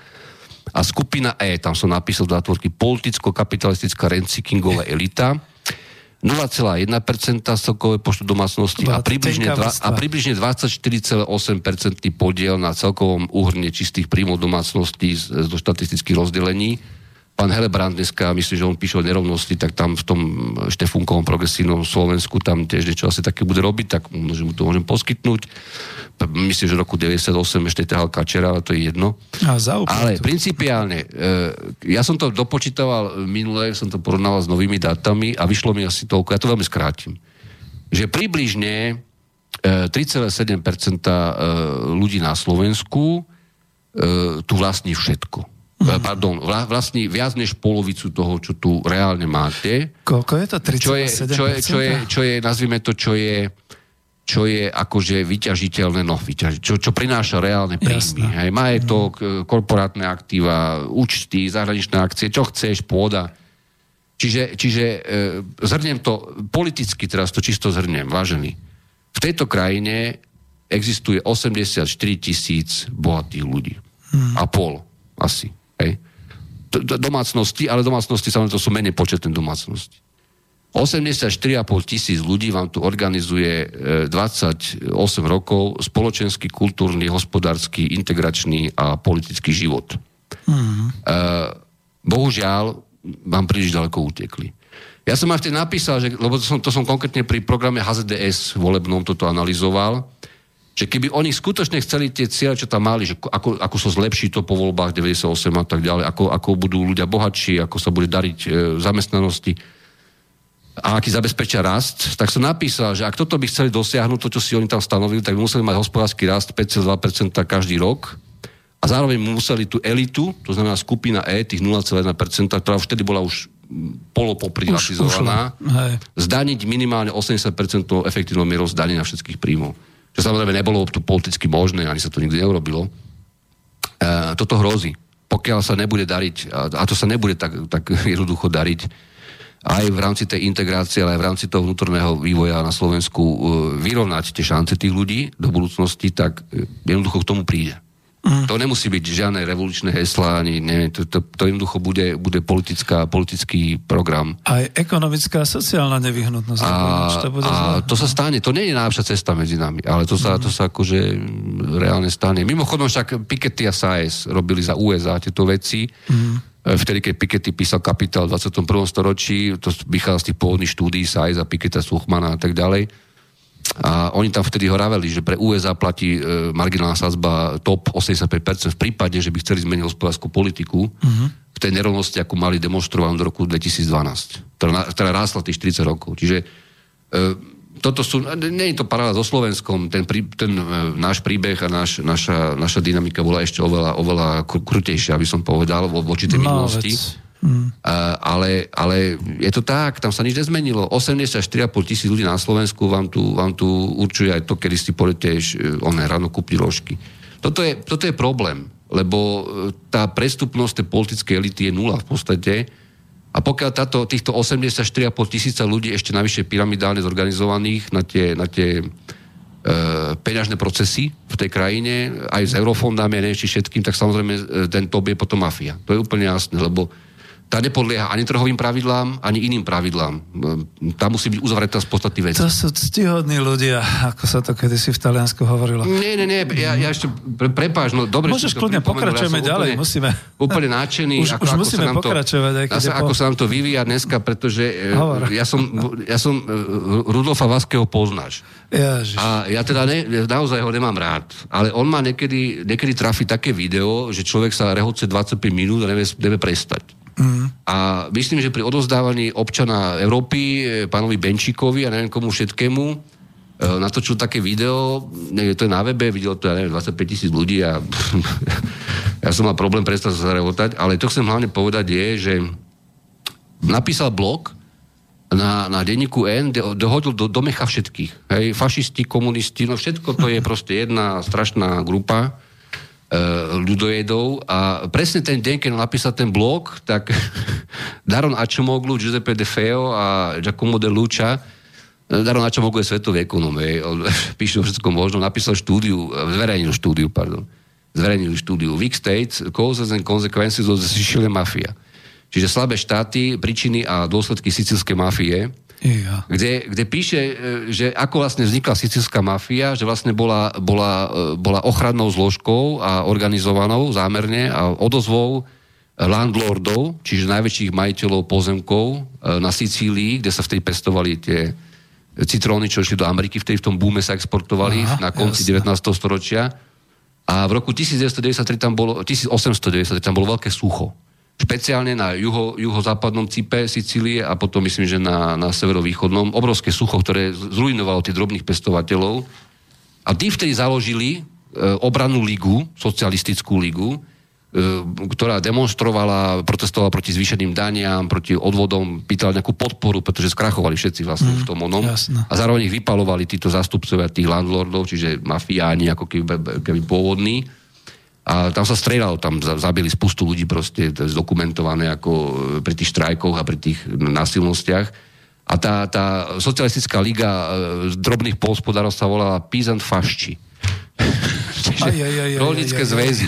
Tak som, Zväzy, chcel, chcel som navrhnúť pán, pánovi, pánovi Benčíkovi, že by mala týchto rolníckých fašistov zaradiť do svojho prehľadu komunistov, fašistov a iných ľudojedov na Slovensku. No, krúti sa to všelijakým spôsobom, ale ja ti doplním a potom ešte pôjdeme ďalej, lebo máme maily. E, Chcem doplniť ešte k tomu, čo si hovoril, že tých 84 tisíc tých bohatých a to, čo sa utrhlo na Slovensku. E, V rámci Slobodného vysielača, kde sú potom tie texty a kde sú potom jednotlivé, čo ja viem, e, alternatívne médiá, Inštitút pre, paradigmat, pre paradigmatické reformy a e, článok jeho autora Jozefa Juríka, ktorý znie základný príjem, ako by mohol vyzerať na Slovensku. Veľmi pekne, ja to odporúčam, lebo ja sám som nie priaznivec základného príjmu, ale on to aj ekonomicky zdôvodnil, že čo my vlastne chceme, je to veľmi pekný článok, treba si ho prečítať analyticky. Systém sociálneho zabezpečenia na Slovensku by v podstate bol tým nepodmieneným základným príjmom nahradený s tým, že vyšlo mu to, že výška by bola okolo 62 eur na osobu mesačne. Dosahoval by teda sotva výšku existenčného minima vôbec takého, kde už sa dávajú tie sociálne dávky bezpodmienečne dnes a to je okolo 50 eur. Takže keď chceme toto pova- po, po, vlastne pokladať za svoju budúcnosť, to je to, že tým pádom končím diskusiu o nepodmienenom základnom príjme. Zabudnite na to, pretože to vám nikto takýmto spôsobom Nie, nezožerie. nie, nie, nie, tam je, tam, je, tam je úplne iná. Ja som o tým uvažoval veľmi dlho, lebo mm, tá myšlienka samozrejme je provokačná, ale uh, ja mám ten model dávno vymyslený. Je úplne v inej dimenzii, je úplne inej výške, je jednorázová tá dávka v podstate na mm. začiatku toho systému reštartovaného a tá dávka sa vyvíja v čase podľa mm. toho, čo z tej dávky platíš, ako to preukážeš. Čiže tá dávka neostáva rovnako veľká, lebo ona je na, Čiže- na, na úvod veľmi, no, no, veľmi veľká, je vysoká. Tá by žila V podstate, v človekom, ako podstate je, to, je to perpetuitná operácia, ktorá Dobre. e, umožňuje dve veci. Naozaj aspoň prežitie ľudí, ktorí, ktorí sú v tejto nejak, ekonomike nejako nemobilní v úvozovkách. Nemyslím nemobilní doslova úplne. No, vyradený. A vyradený a teraz je úplne jedno, kto to je, čo to je, aké sú problémy jeho, jeho života. A zároveň s tým, ale že je v tejto krajine, že v tejto krajine si platíte elementárne veci z toho, aj zároveň DPH z nákupu a bla bla bla. E, Samozrejme, musí tam byť nejaký vzťah potom k, k, k prídavkom na deti a tak ďalej, to musí tiež tomu prepočítať. Hovorím o dospelých osobách. Hej. A takisto k, k výške minimálneho dôchodku starovného. To sa dá krásne prepočítať a je to, fina, je to fiskálne uskutočniteľné. Ja to, ja to dám dokopy, ja to fakt zverejním. To teraz nejde, ešte je čas. Ale nie je to o 60 eur na hlavu na mesiac. Pozor. Je to o nejakom reštarte toho systému. Aj so zmenou daňovej, daňové, daňového systému celého. E, V tejto súvislosti naozaj, ne, nebudem sa do toho navážať. E, Pán Jánoš to myslím, že ako bývalý auditor z KPMG či z Deloitte to robí stále na denníku N, že, že rozbúral Sulíkovi ten jeho svatý grál odvodového bonusu, ten naozaj nemá význam. Pretože nič proti Sulíkovi v tomto, len on stále počíta z rovnakého koláča, že či si tú pizzu budeme deliť správa alebo zľava. To je úplne zbytočné, čo on robí. Lebo on nejde do, do, do, do toho systému, ako funguje dnes a ako by fungovať nemal s týmito tými daní, respektíve zo zdôvodnení vôbec niektorých odvodov a tak ďalej. Čiže to, to je zbytočné hľadať, že tu už porím 15 eur a tam zase si budete platiť sami niečo navyše. To v podstate nemá žiadny zmysel. E, Súlik by mal opustiť túto myšlienku úplne, ja neviem síce, čo má byť jeho iný ekonomický program, pretože po rovnej dáni a po tomto, tomto marazme to už ako nič, nič nevidím. E, Zrejme bude vytlačený nakoniec týmito novými mm, Politickými e, stránami, ktoré majú tie, tie emblémy, v, v tej, ja neviem, či to sú kariky do nosa kráva, alebo čo tie one krúžky, ale, ale e, to je jeho vec, ako on bude politicky pokračovať. Len hovorím, odvodový bonus nerieši nič podstatného v tom systéme, ani nemôže riešiť. To je nastavené na tom, že zárob si a potom možno, že to ináč prerozdelíme. Lenže to ako principiálne na tom, čo sa tu deje a ako sa to bude diať ďalej hlavne, z hľadiska e, aj toho, ako tá ekonomika sa nebude vedieť pohnúť z tej, z tej e, faktorovej alokácie v tej únii, či už jadrovej, či nejadrovej, či akej. Toto nič nerieši, to treba zmeniť úplne, úplne model. Vrátiť sa k niektorým nepopulárnym veciam, neuvalovať ich na tých, ktorí naozaj nemajú na to zdroje, lebo to je zbytočné, a zaviesť do systému totálny poriadok. Na to sú tu dneska, mali byť dávno vypracované, mali, maj, majú byť funkčné, či daňová správa, či informačné systémy, či data systém, ktorý robí tie, tie, tie, one, tie sekret daňové informácie na, na rajské, či čo to vlastne robí, ja neviem. Nefunguje z toho nič, nie je to náš problém. DPH-čkový výkaz DETO. E, to je zbytočné ma- vidieť v tom niečo, lebo tie firmy sú dneska globálne prítomné. Oni majú subsidie všade po svete, aj slovenské firmy. Hej, že, má, že vyváža cez takúto pobočku, dováža hento, účtuje to tam. E, tam nechytíte pri, pri systéme DPH v rámci únie podľa krajiny určenia, nechytíte všetky úniky. To je hlúposť, to nemá ani ekonomickú, ekonomickú podstatu. Samozrejme sú, sú podvodníci, DPH-kari, vratkári a tak ďalej, ale toto A je- hlavne to tí trzí, čo si žiadajú to sú, potom naspäť To sú peniaze. úplne kriminálne veci, to malo byť dávno vyriešené, tam to je preukázne, to sú, to sú nezmysly. Ale pri bežnom podnikaní v tomto globálnom svete, kde ty vstupuješ a vystupuješ tisíce vecí, ty, ty sa nemôžeš podľa daňového výkazu napadať firmu, že má len 3% maržu, alebo 2%, alebo 15%. Toto, toto nie je také jednoduché. Čiže rezervy vo výbere daní pri tomto daňovom modeli nie sú už bohviaké a navyše tu sa nechce pohnúť s tým systémom smerom k nejakej rozumnej progresivite, respektíve iným typom daní. To príde, tak či tak to príde. To upozorňujem všetkých, ktorí dneska na Slovensku investujú a idú aj do vzdelania, idú do toho, že si robia aj poctivo svoje firmy a tak ďalej, že to príde. Lebo nebudete mať z čoho aj, aj potom, po tej zmene eurofondu alebo skončenia a tak ďalej, tento štát na čo fiskálne držať. Jedno, aké budú starobilé dôchodky, aký bude druhý píler, či čo bude. Toto, toto bude neudržateľné. Čiže e, a principiálne, principiálne hovorím, treba e, daňový systém, a to sa bude aj v iných štátoch únie, nielen na Slovensku, filozoficky úplne inak nastaviť. Čiže je mo, myšlienka, nazvi, ja to nazývam, že občanské peniaze, ja to nenazývam základný príjem, je možná, ale úplne s, s, iným, s, iným, s iným, nazvime to, priebehom toho nábehu a tak s takou logikou, ktorá je kontrolovateľná. To sa mi páči, pretože to konvenuje s ekonomickou demokraciou. Verejné banky budú vytvárať verejné investície a z toho budú mať aj peniaze na tieto. Ale chcem už ísť- ďaleko, ale No, dobre. však hej, chcem už ísť na otázky, lebo už sme v podstate e, v ďalších predlžovaní 15 minút a už to dáme aspoň do 11. hádam. E, Sú tu otázky, to všetko keď zodpovieme a e, týmto širokým rozhľadom, ako to máš, tak to akurát skončíme na 11. Takže už nevolajte, ďakujeme vám veľmi pekne. E, Otázka z mailu Ivan píše, dobrý večer, otázka na pána Vitkoviča, súčasný stav sveta, globálny ekonomický systém je pred zásadnou zmenou, zmenou, zlomom, ako ste sám povedal. Ako dlho toto čakanie na ten zlom ešte potrvá? Váš odhad, odhad či bude viac pozitív, ktoré to prinesie, alebo naopak? To ako keby som sa ja vždy pýtal, že kedy to padne. Mm, pre Slovensko to nebude pozitívny vývoj, pretože to, čo sa udeje nakoniec v americkej politike, bude skutočný protekcionizmus.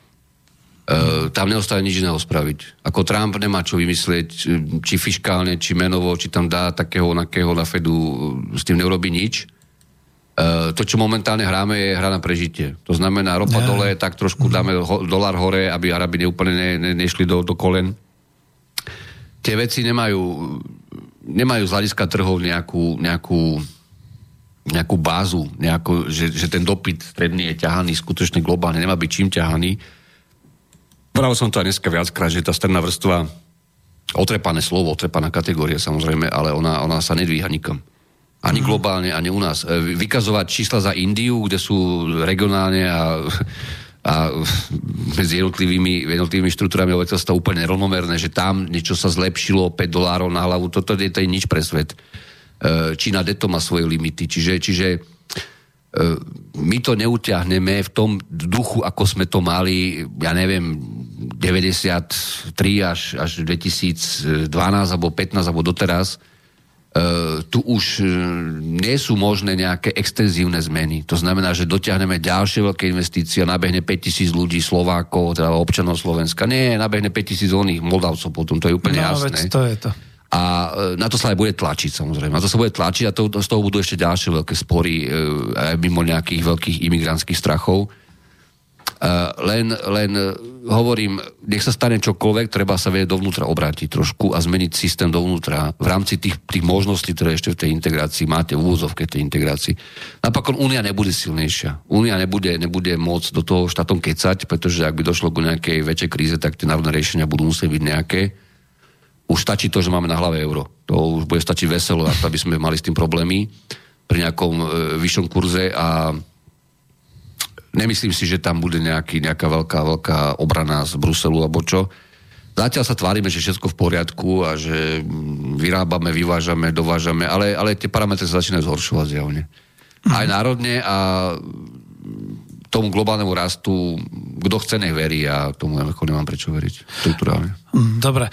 E, Ďalšia tam bola ešte taká otá- otázka, no? že kedy to... Ja, ja nemám žiadne termíny, kedy čo spadne, pretože vy môžete sypať peniaze do nekonečna. Môže Draghi vystúpiť v decembri a povedať, viete čo, my sme to rozmysleli, my nebudeme nič taperovať, my budeme ťahať e, kvantitatívny easing do 2068 s tým, že skúpim všetky dlhopisy, aj, aj firemné, ktoré existujú v Európe, ale že to je smiešné, budem skúpovať akcie pomaly. E,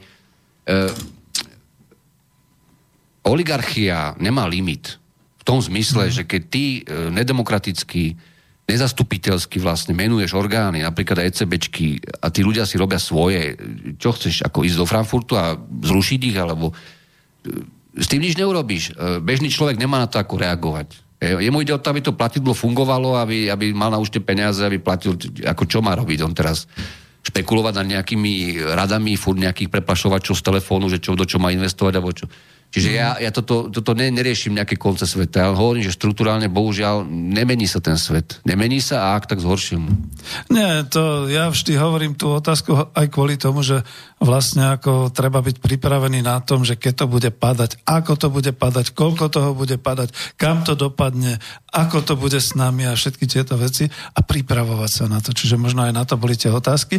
Ale prepáč, že dokončím ešte z toho druhého mailu, čo bol o tých kohezných fondoch, otázku Petra Zoravy, čo nevolal, že máte predstavu, aký bude dopad Industry 4.0 na slovenskú ekonomiku, ktorá je existenčne pritom závislá na montovniach? To je také zaujímavé. no? Industry 4.0, ja, som, ja vám to normálne nájdem, tuším, tuším, to bolo ešte, keď som začínal s Facebookom, aj to som dokonca ja nerobil si ten Facebook.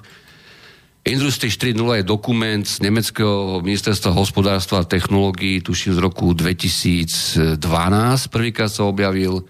Uh-huh. Obsahom toho dokumentu nie je nič iného, než individuálna výroba podľa individualizo- individualizovaného dopytu, cenovo neelastických, vyšších e, príjmových skupín, teda výrobkov, teda s vyššími maržami.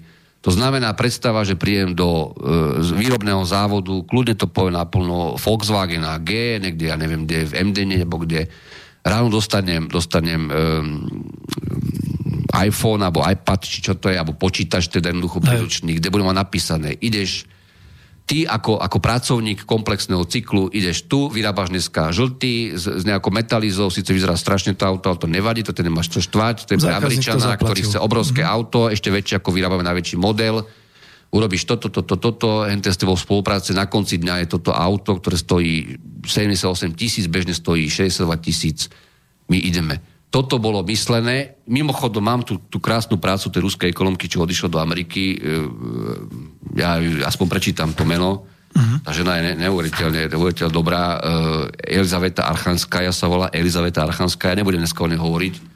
Teda presne toto dokazuje v rámci, v rámci vývoja globálneho obchodu 1994 až 2015, že vlastne tá štruktúrálna elasticita versus tá trade elasticita je, je dvojnásobná, to znamená, že celý ten dopyt v dobrých časoch uh, a ten akože prebytok spotrebiteľa zo svetového obchodu, lebo to je ten argument, hej, že keď máš voľný obchod, tak máš prebytok spotrebiteľa, máš väčší výber, väčšiu konkurenciu a nie si odkázaný na nejaké domáce modely alebo teda na, na nejaký limitovaný dopyt ponuku a na tú zlú alokáciu potom z toho, čo vyplýva akože podľa nich tak, uh, že prebytok je vlastne prevažne zameraný na tie vrchné príjmové skupiny a samozrejme v prípade, že ekonomika sa svrkáva, že tempa rastu padajú a že prepadávajú profesie, ktoré sú lepšie platené, či vo finančníctve, bankovníctve dochádza k racionalizácii a teda, a teda, tak ten dopyt mizne. Čiže, čiže my, sme, my, my nemáme prečo Industrie 4.0 sa tu plašiť. Automatizácia, robotizácia pôjdu furt, tam akože toto, či tu bude vyrábať všetci, všetci elektrické auta alebo, autonómne, to je úplne jedno, to sú klasické oligopolné schémy, hej, niekto začne, niekto ho nasleduje. Samozrejme, s tým je spústa technických problémov, to nepôjde tak rýchlo, ale, ale to sa bude robiť, to sú normálne súťaže medzi nimi. E, Len, vieš, dneska je svet tak nastavený, že keď zavoláš do najväčšej Sloven- e, svetovej poisťovne a zaisťovne, že si spadol na lyžiach, tak sa ti ozve automat a automat ťa vybaví. Vieš, ako to, však hej. proste tam budú miznúť tieto pracovné miesta. Áno, hej. Mm. A tým pádom aj není kde dvíhať tie, jak, ako ja stále hovorím, cenovo neelastické, e, vyššie dopytové produkty. A, takže Industry 4.0 je svojím spôsobom ťažká ilúzia. A- ja si myslím, že no. poviem to úplne na rovinu. Ne, nechcem nikomu lichotiť. Také Industry 5.0, ako našlo Nemecko v Čechách a na Slovensku, nedajú už nikde. Presne, vždy hovorím, že to budú tí roboti ne- hovoriaci nešaškujte, jazykmi. buďte šťastní, že mm-hmm. máte tu Volkswagen, že tu máte Continental, Puchov, čo ste tu všetko podali dokopy. E, ne, nemyslím teraz občanov, myslím tých e, západných investorov a tak ďalej. Mm. Nenájdete lepšie fleky, ani, ani, geo, ani, ani e, lokalizačne ge, geograficky teda, ani s tou našou chromtajúcou infraštruktúrou by sa mal dorobiť. Skúste túto do tých ľudí investovať, dáte im lepšie platy a mm, ako stále nešpekulujte. Nepotrebujeme minimálnu mzdu do ústavy, potrebujeme slušné mzdy za tú robotu. To No, veď to. Hej, ja ale nechápem, ale to si dovolím len takú kritiku už po 10. hodine, že veľmi ma mrzí, keď počúvam tých našich, eh, ja to musím povedať, eh, pána Hohoša alebo pána Staneka, jak strašia tou Industry 4.0. Ale národ. oni nevia, čo to je, A- ja, to, hej. ja to pošlem. Ale pritom ako naozaj len strašia, pretože tá odpoveď na to je aj u mňa taká, že dobre, bodaj by bolo čo najviac tých automatizovaných výrob, lebo ešte stále je množstvo prác, kde sa ľudia Takže, zoberú. že to rozhoduje Po- Poď sa, no. čo robil Volkswagen. Volkswagen teraz. Volkswagen jasne ide oddeliť 22-25% prírodnej hodnoty, ktoré nesúvisí priamo s výrobou, to znamená finančné služby, faktoring a tak ďalej. Lebo Mhm. No, toto, toto napríklad. skreslovalo podiel Hej. priemyslu a služieb na globálnej produkcii a tých, tých global value chains. Prečo? Pretože ty by si vyrobil auto, ale celú tú priadnu hodnotu sú pre, preuštoval sa z Nemecko v podstate, e, cez finančné služby, úroky, e, marketing, somariny služby, mm-hmm. lepšie platené fleky v Nemecku. A teda toto idú dať preč a idú dať osobite na burzu ako Apple, pretože oni chcú ísť na kor. Hej, chcú povedať, že áno, my sme stále Volkswagen Iba auta hlavne. to auta, základné, auta, hej. dovidenia. Tu, tu výroba. musíme šporiť, budeme aj automatizovať, ale, ale to je prirodzené, ako tam to sa deje roky už. Ale tí ľudia tam budú musieť byť vždy kvalifikovaní. Pozor na to. Mm. Jedna vec, druhá vec, tá súťaž je predsa ostrá v každom odvetví. Ako tu si predstavovať, že niekto bude mať iba ten robot alebo hen ten, to je hlúposť.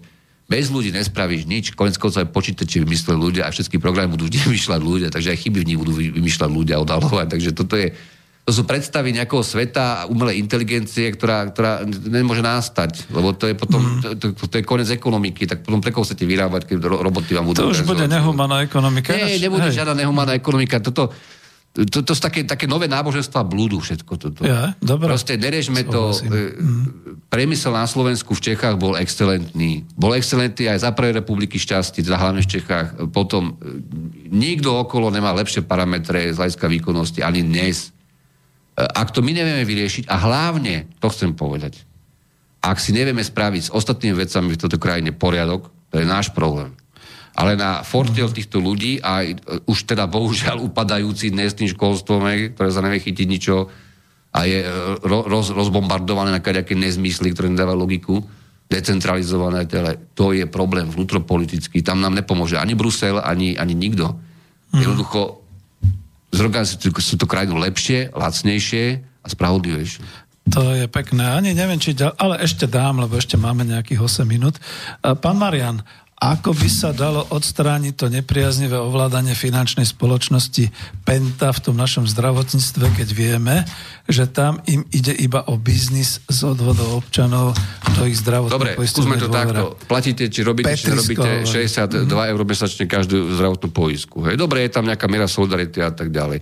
Spočítate si zdroje, plus 20% ešte z peňaženky minimálne, čo bol mimochodom najväčší náraz medzi 2004 až 2009 celosvetovo na Slovensku po tzv. zajacových akože reformách, ale nie len zajacových. Tretia vec. Penta zruším na tri doby, keď chcem, pretože ich prevod e, poistné, poistného e, kmeňa a vyuštovanie dopredu zisku vlastne v roku 2005 či 6, ktorým potom odobrila ministerstvo financí, preto bol nelegálny. To všetci vieme, tých 400 miliónov. Tretia vec. E, vymente protimonopolný úrad. Keď protimonopolný úrad vydával v minulosti rozhodnutia o tom, že, že, že Penta ne, ne, nelikviduje lokálne lekárne, pretože každý si môže vybrať, aké to je tam oné, doktor Max, že to sú blúdy, to, čo tam oni popísali. Štvrtá vec, 80% dlhov, ktoré bude teraz riešiť nový, nový minister zdravotníctva Drucker, pretože je v štyroch nemocniciach, koncových nemocniciach. Veď model je jednoduchý. Vyberiem si zo systému najlepšie hrozienka, e, diagnostiku, jednodobú chirurgiu, umelé neviem čo, z prostosti, za peniaze, e, za poplatky, e, lekárne, distribúciu liekov s tým spojenú, dodávku, dodávku prístrojov, kadejaké tendre, plus e, lepších klientov, mladší poistný kmeň, aké dneska je v rámci toho poistného prerozdelenia, to tam je zavedené už roky, ale stále to není úplné prerozdelenie podľa profilov rizikových a môžem robiť súkromné zdravotníctvo, vy, vyberám si hrozienka, to všetci vieme. Tak zrušte toto, dajte im povinnosť v rámci toho, čo majú nabudované, či to je svet zdravia, či čokoľvek, aby tam mali komplexnú koncovú nemocnicu, v tom momente utečú zo zdravotníctva. No, Pretože keď tam budú mať človeka, ktorý je po ťažkej havárii, a toho tam budú musieť mať vrtulníkov a budú tam musieť mať dva roky, kým ho dajú dokopy, tak ten bude sakra pre nich drahý. A nie len to. Čiže toto chápeme, to je segmentačný model. Ale toto sa, tu, toto sa tu dopustilo a to sa nezmenilo mimochodom od 2004. 6. a tak ďalej. Čiže ja sa pýtam tiež, ako, čo robíme. Tam zjavné, že model je nefinancovateľný, pretože keď ja si vyberám najlepšie veci mimo systém a nechávam štátu a povinnému poisteniu nechávam najťažšie veci, a zase my sme humánni, predsa my necháme ľudí zomrieť, pretože ich lieky stoja veľa, veď toto, na to je postavená solidarita, tak ten No, model bude vždy deficitný, keď sa najvyššie ešte kradne. A zdravotníctvo by malo byť vôbec vyňaté, ale bola tam ešte podotázka v maili, že či Fico zabudol na jednu zdravotnú poisťovňu. No. Ja neviem, na čo zabudol. Ako. Dobre, ty už sa pomaly balíš. Ja sa nebalím, v Máme pohode, ako. 5 minút a už tam bola len posledná otázka, ešte potom niečo, ale tu ani nebudem definovať, ja som chcel hlavne od teba počuť, e, ty si chcel ešte niečo k tomu Junckerovi, či to by sme teraz rozbalili na dlhšie ako Ku na komu? 5 minút. No, eura, teda Nie, nie, to nie, jeho ja som nechcel nič Junckerovi. Podľa mňa teraz momentálne v Európskej únii prebeha, prebeha taká, taká podtextová, podlinková, veľká, veľká tajná konferencia, teraz to tak nazývam ja pracovne, že ako sa všetci styční dôstojníci všetkých členských krajín dohodnú, teda, že ako to ďalej budú e, mediálne a zábavami obyvateľstva ťahať do Vianoc a po nich, pretože opakujem ešte raz, keď si všimneš, čo sa deje, e, či v Európskej centrálnej banke alebo vo Fede, v podstate my nemáme sa kam pohnúť s týmto modelom. E, ohlasuje sa, stále sa ohlasuje sprísnenie menovej politiky, nie sú na to parametre inflačné ani iné, ani, ani príjmové viac menej. Nevieme, čo s tým. Čiže, čiže sme, sme rádi, ľudia sú takí, ak si všimneš ľudí po dovolenkách, je všeobecne takí viac menej unudení týmto celým. Uh, veria tomu, že to bude fungovať, tešia sa o silného eura, niektorí možno si to je, to je také tešenie sa trošku, no, uh, neúplne prezieravé, ale zatiaľ sa nič nedeje. Ja čakám na to, čo systém spustí ďalej, aké kroky, ako, čo, čo bude nejaká, myslím, taká, taká reálna zmena. Toto, čo teraz uh, máme v programe, to sú len Uh, však sa pozrie na trhy finančné, veď tam je ticho, jak, jak keby nastal, nastal, nastal raj na zemi. A všetci, všetci se ležia hore a ležia na tom. Ako nič sa nedie, volatilita nikde. a presvedčame sa, že to je fajn. Všetky americké penzíne prachy nap- napraskané v akciách. Čiže neviem, čo, čo Európska únia nemám. Ja ne, nemôžem takto, myslím, že všetci sme natoľko inteligentní aj poslucháči, že my nečítame tie, čo to znamená byť v jadre, čo to neznamená byť v jadre, čo, na čo to je, čo povedal henten, čo povedal tamten. Minule som videl troch slovenských europoslancov na STV, to bolo vynimočné, pána Maňku, pána Mikulášika za KDH, tuším. Áno. A ešte mm-hmm. jedného takého, čo tam je, tuším, od, od Marie Terezie už čo si rozprávali, ale neviem, čo rozprávali. Aha, aha, o bezpečnosti zateplovania, že aké materiály. Pán Ševčovič, tak, eurokomisár. Pohoda. Že aké, aké materiály pohoda. treba mm-hmm. robiť, uh, aby to bolo bezpečné, pretože sa používali v minulosti aj nejaké menej so splodinami, teda potenciálnym prihorení a tak ďalej. Takže to sú obrovské témy. No. Tak. Ej, človeče. No, myslím, že budeme končiť, lebo je už naozaj dve minúty do konca e, k 11. OK, tak ja na záver sa ti poďakujem, že si ma sem zavolal, poďakujem sa tým, čo to vydržali počúvať, ak si to niečo našli, tak som rád. Dúfajme. E, a budem rád, keď tu budeš mať aj ďalších hostí, ktorí otvoria možno, že iné témy, alebo príbuzné, alebo budú inak sa na to pozerať. Ale tak. Tak či tak treba, lebo práve v konfrontácii s tými, s tými iniciatívami, aké tu vznikajú teraz politické, alebo ako to nazvať, ja nevidím tu bezduchosť. Ja sa pýtam, čo chcete robiť, ako nemusíte robiť nič, ale na čo potom chodíte s takýmito nezmyslami na svetlo Bože. Uh, ak máte byť nejakou alternatívou, zmenou do budúcnosti alebo kedykoľvek, no potom sa to naozaj ľahko vládne. Vieš, keď, keď všetci sa nechajú tak ako... No veď otázka bola, že prečo nezaložíme my politickú Ale ja nezakladám no, politické strany teraz. Ja, ja, t- také veci sa stávajú v živote, ale na to príde doba a hlavne zatiaľ, zatiaľ neviem, ako dojsť k tomu, aby som sa umiestnil do 25. rebríčka Svetového indexu šťastia za celú krajinu. Skúsime to šťastie. Takže, milí poslucháči, ale hlavne všetko, nás... všetkým, všetkým dobre a s optimizmom a s nejakým normálnym systémom. Nič sa nedeje a keby sa niečo dialo, ten pán, čo mal otázku o tom krachu sveta, o tom mazaní dlhov, Prosím vás pekne, komu by potom tí politici vládli, keby, keby vás nejakým spôsobom akože nezachraňovali v úvozovkách? No a že by sa muselo začať od znova, to by bol prúšvih. Maria. Ja sa najviac zabávam na tej komédii so Severnou Koreou teraz, s oh, no. republikou ako všetci, rozmýšľame, že či kým chce niečo, alebo nechce niečo, ale však ako, myslím, že kým chce hlavne ako byť nažive a mať sa dobre relatívne v tej svojej Áno, e, hovoril o tej rovnováhe, že takže, dajte takže... mi pokoj, lebo uvidíte. Uh, Marian, veľmi pekne ďakujem. Okay. Už máme 30 sekúnd, čiže ďakujem, že si prišiel. Určite prídeš aj na budúce. Vám, milí poslucháči, ďakujem, že ste nás počúvali alebo budete počúvať. No a redakcii hlavne to, že nás ešte pustili do tej 11. Ďakujem. Asi bude už záverečná zvučka. Ja ešte niečo čo pustím. Do počutia. Ďakujem, pekný večer. Táto relácia vznikla za podpory dobrovoľných príspevkov našich poslucháčov. I ty sa k ním môžeš pridať. Viac informácií nájdeš na www.slobodnyvysielac.sk Ďakujeme.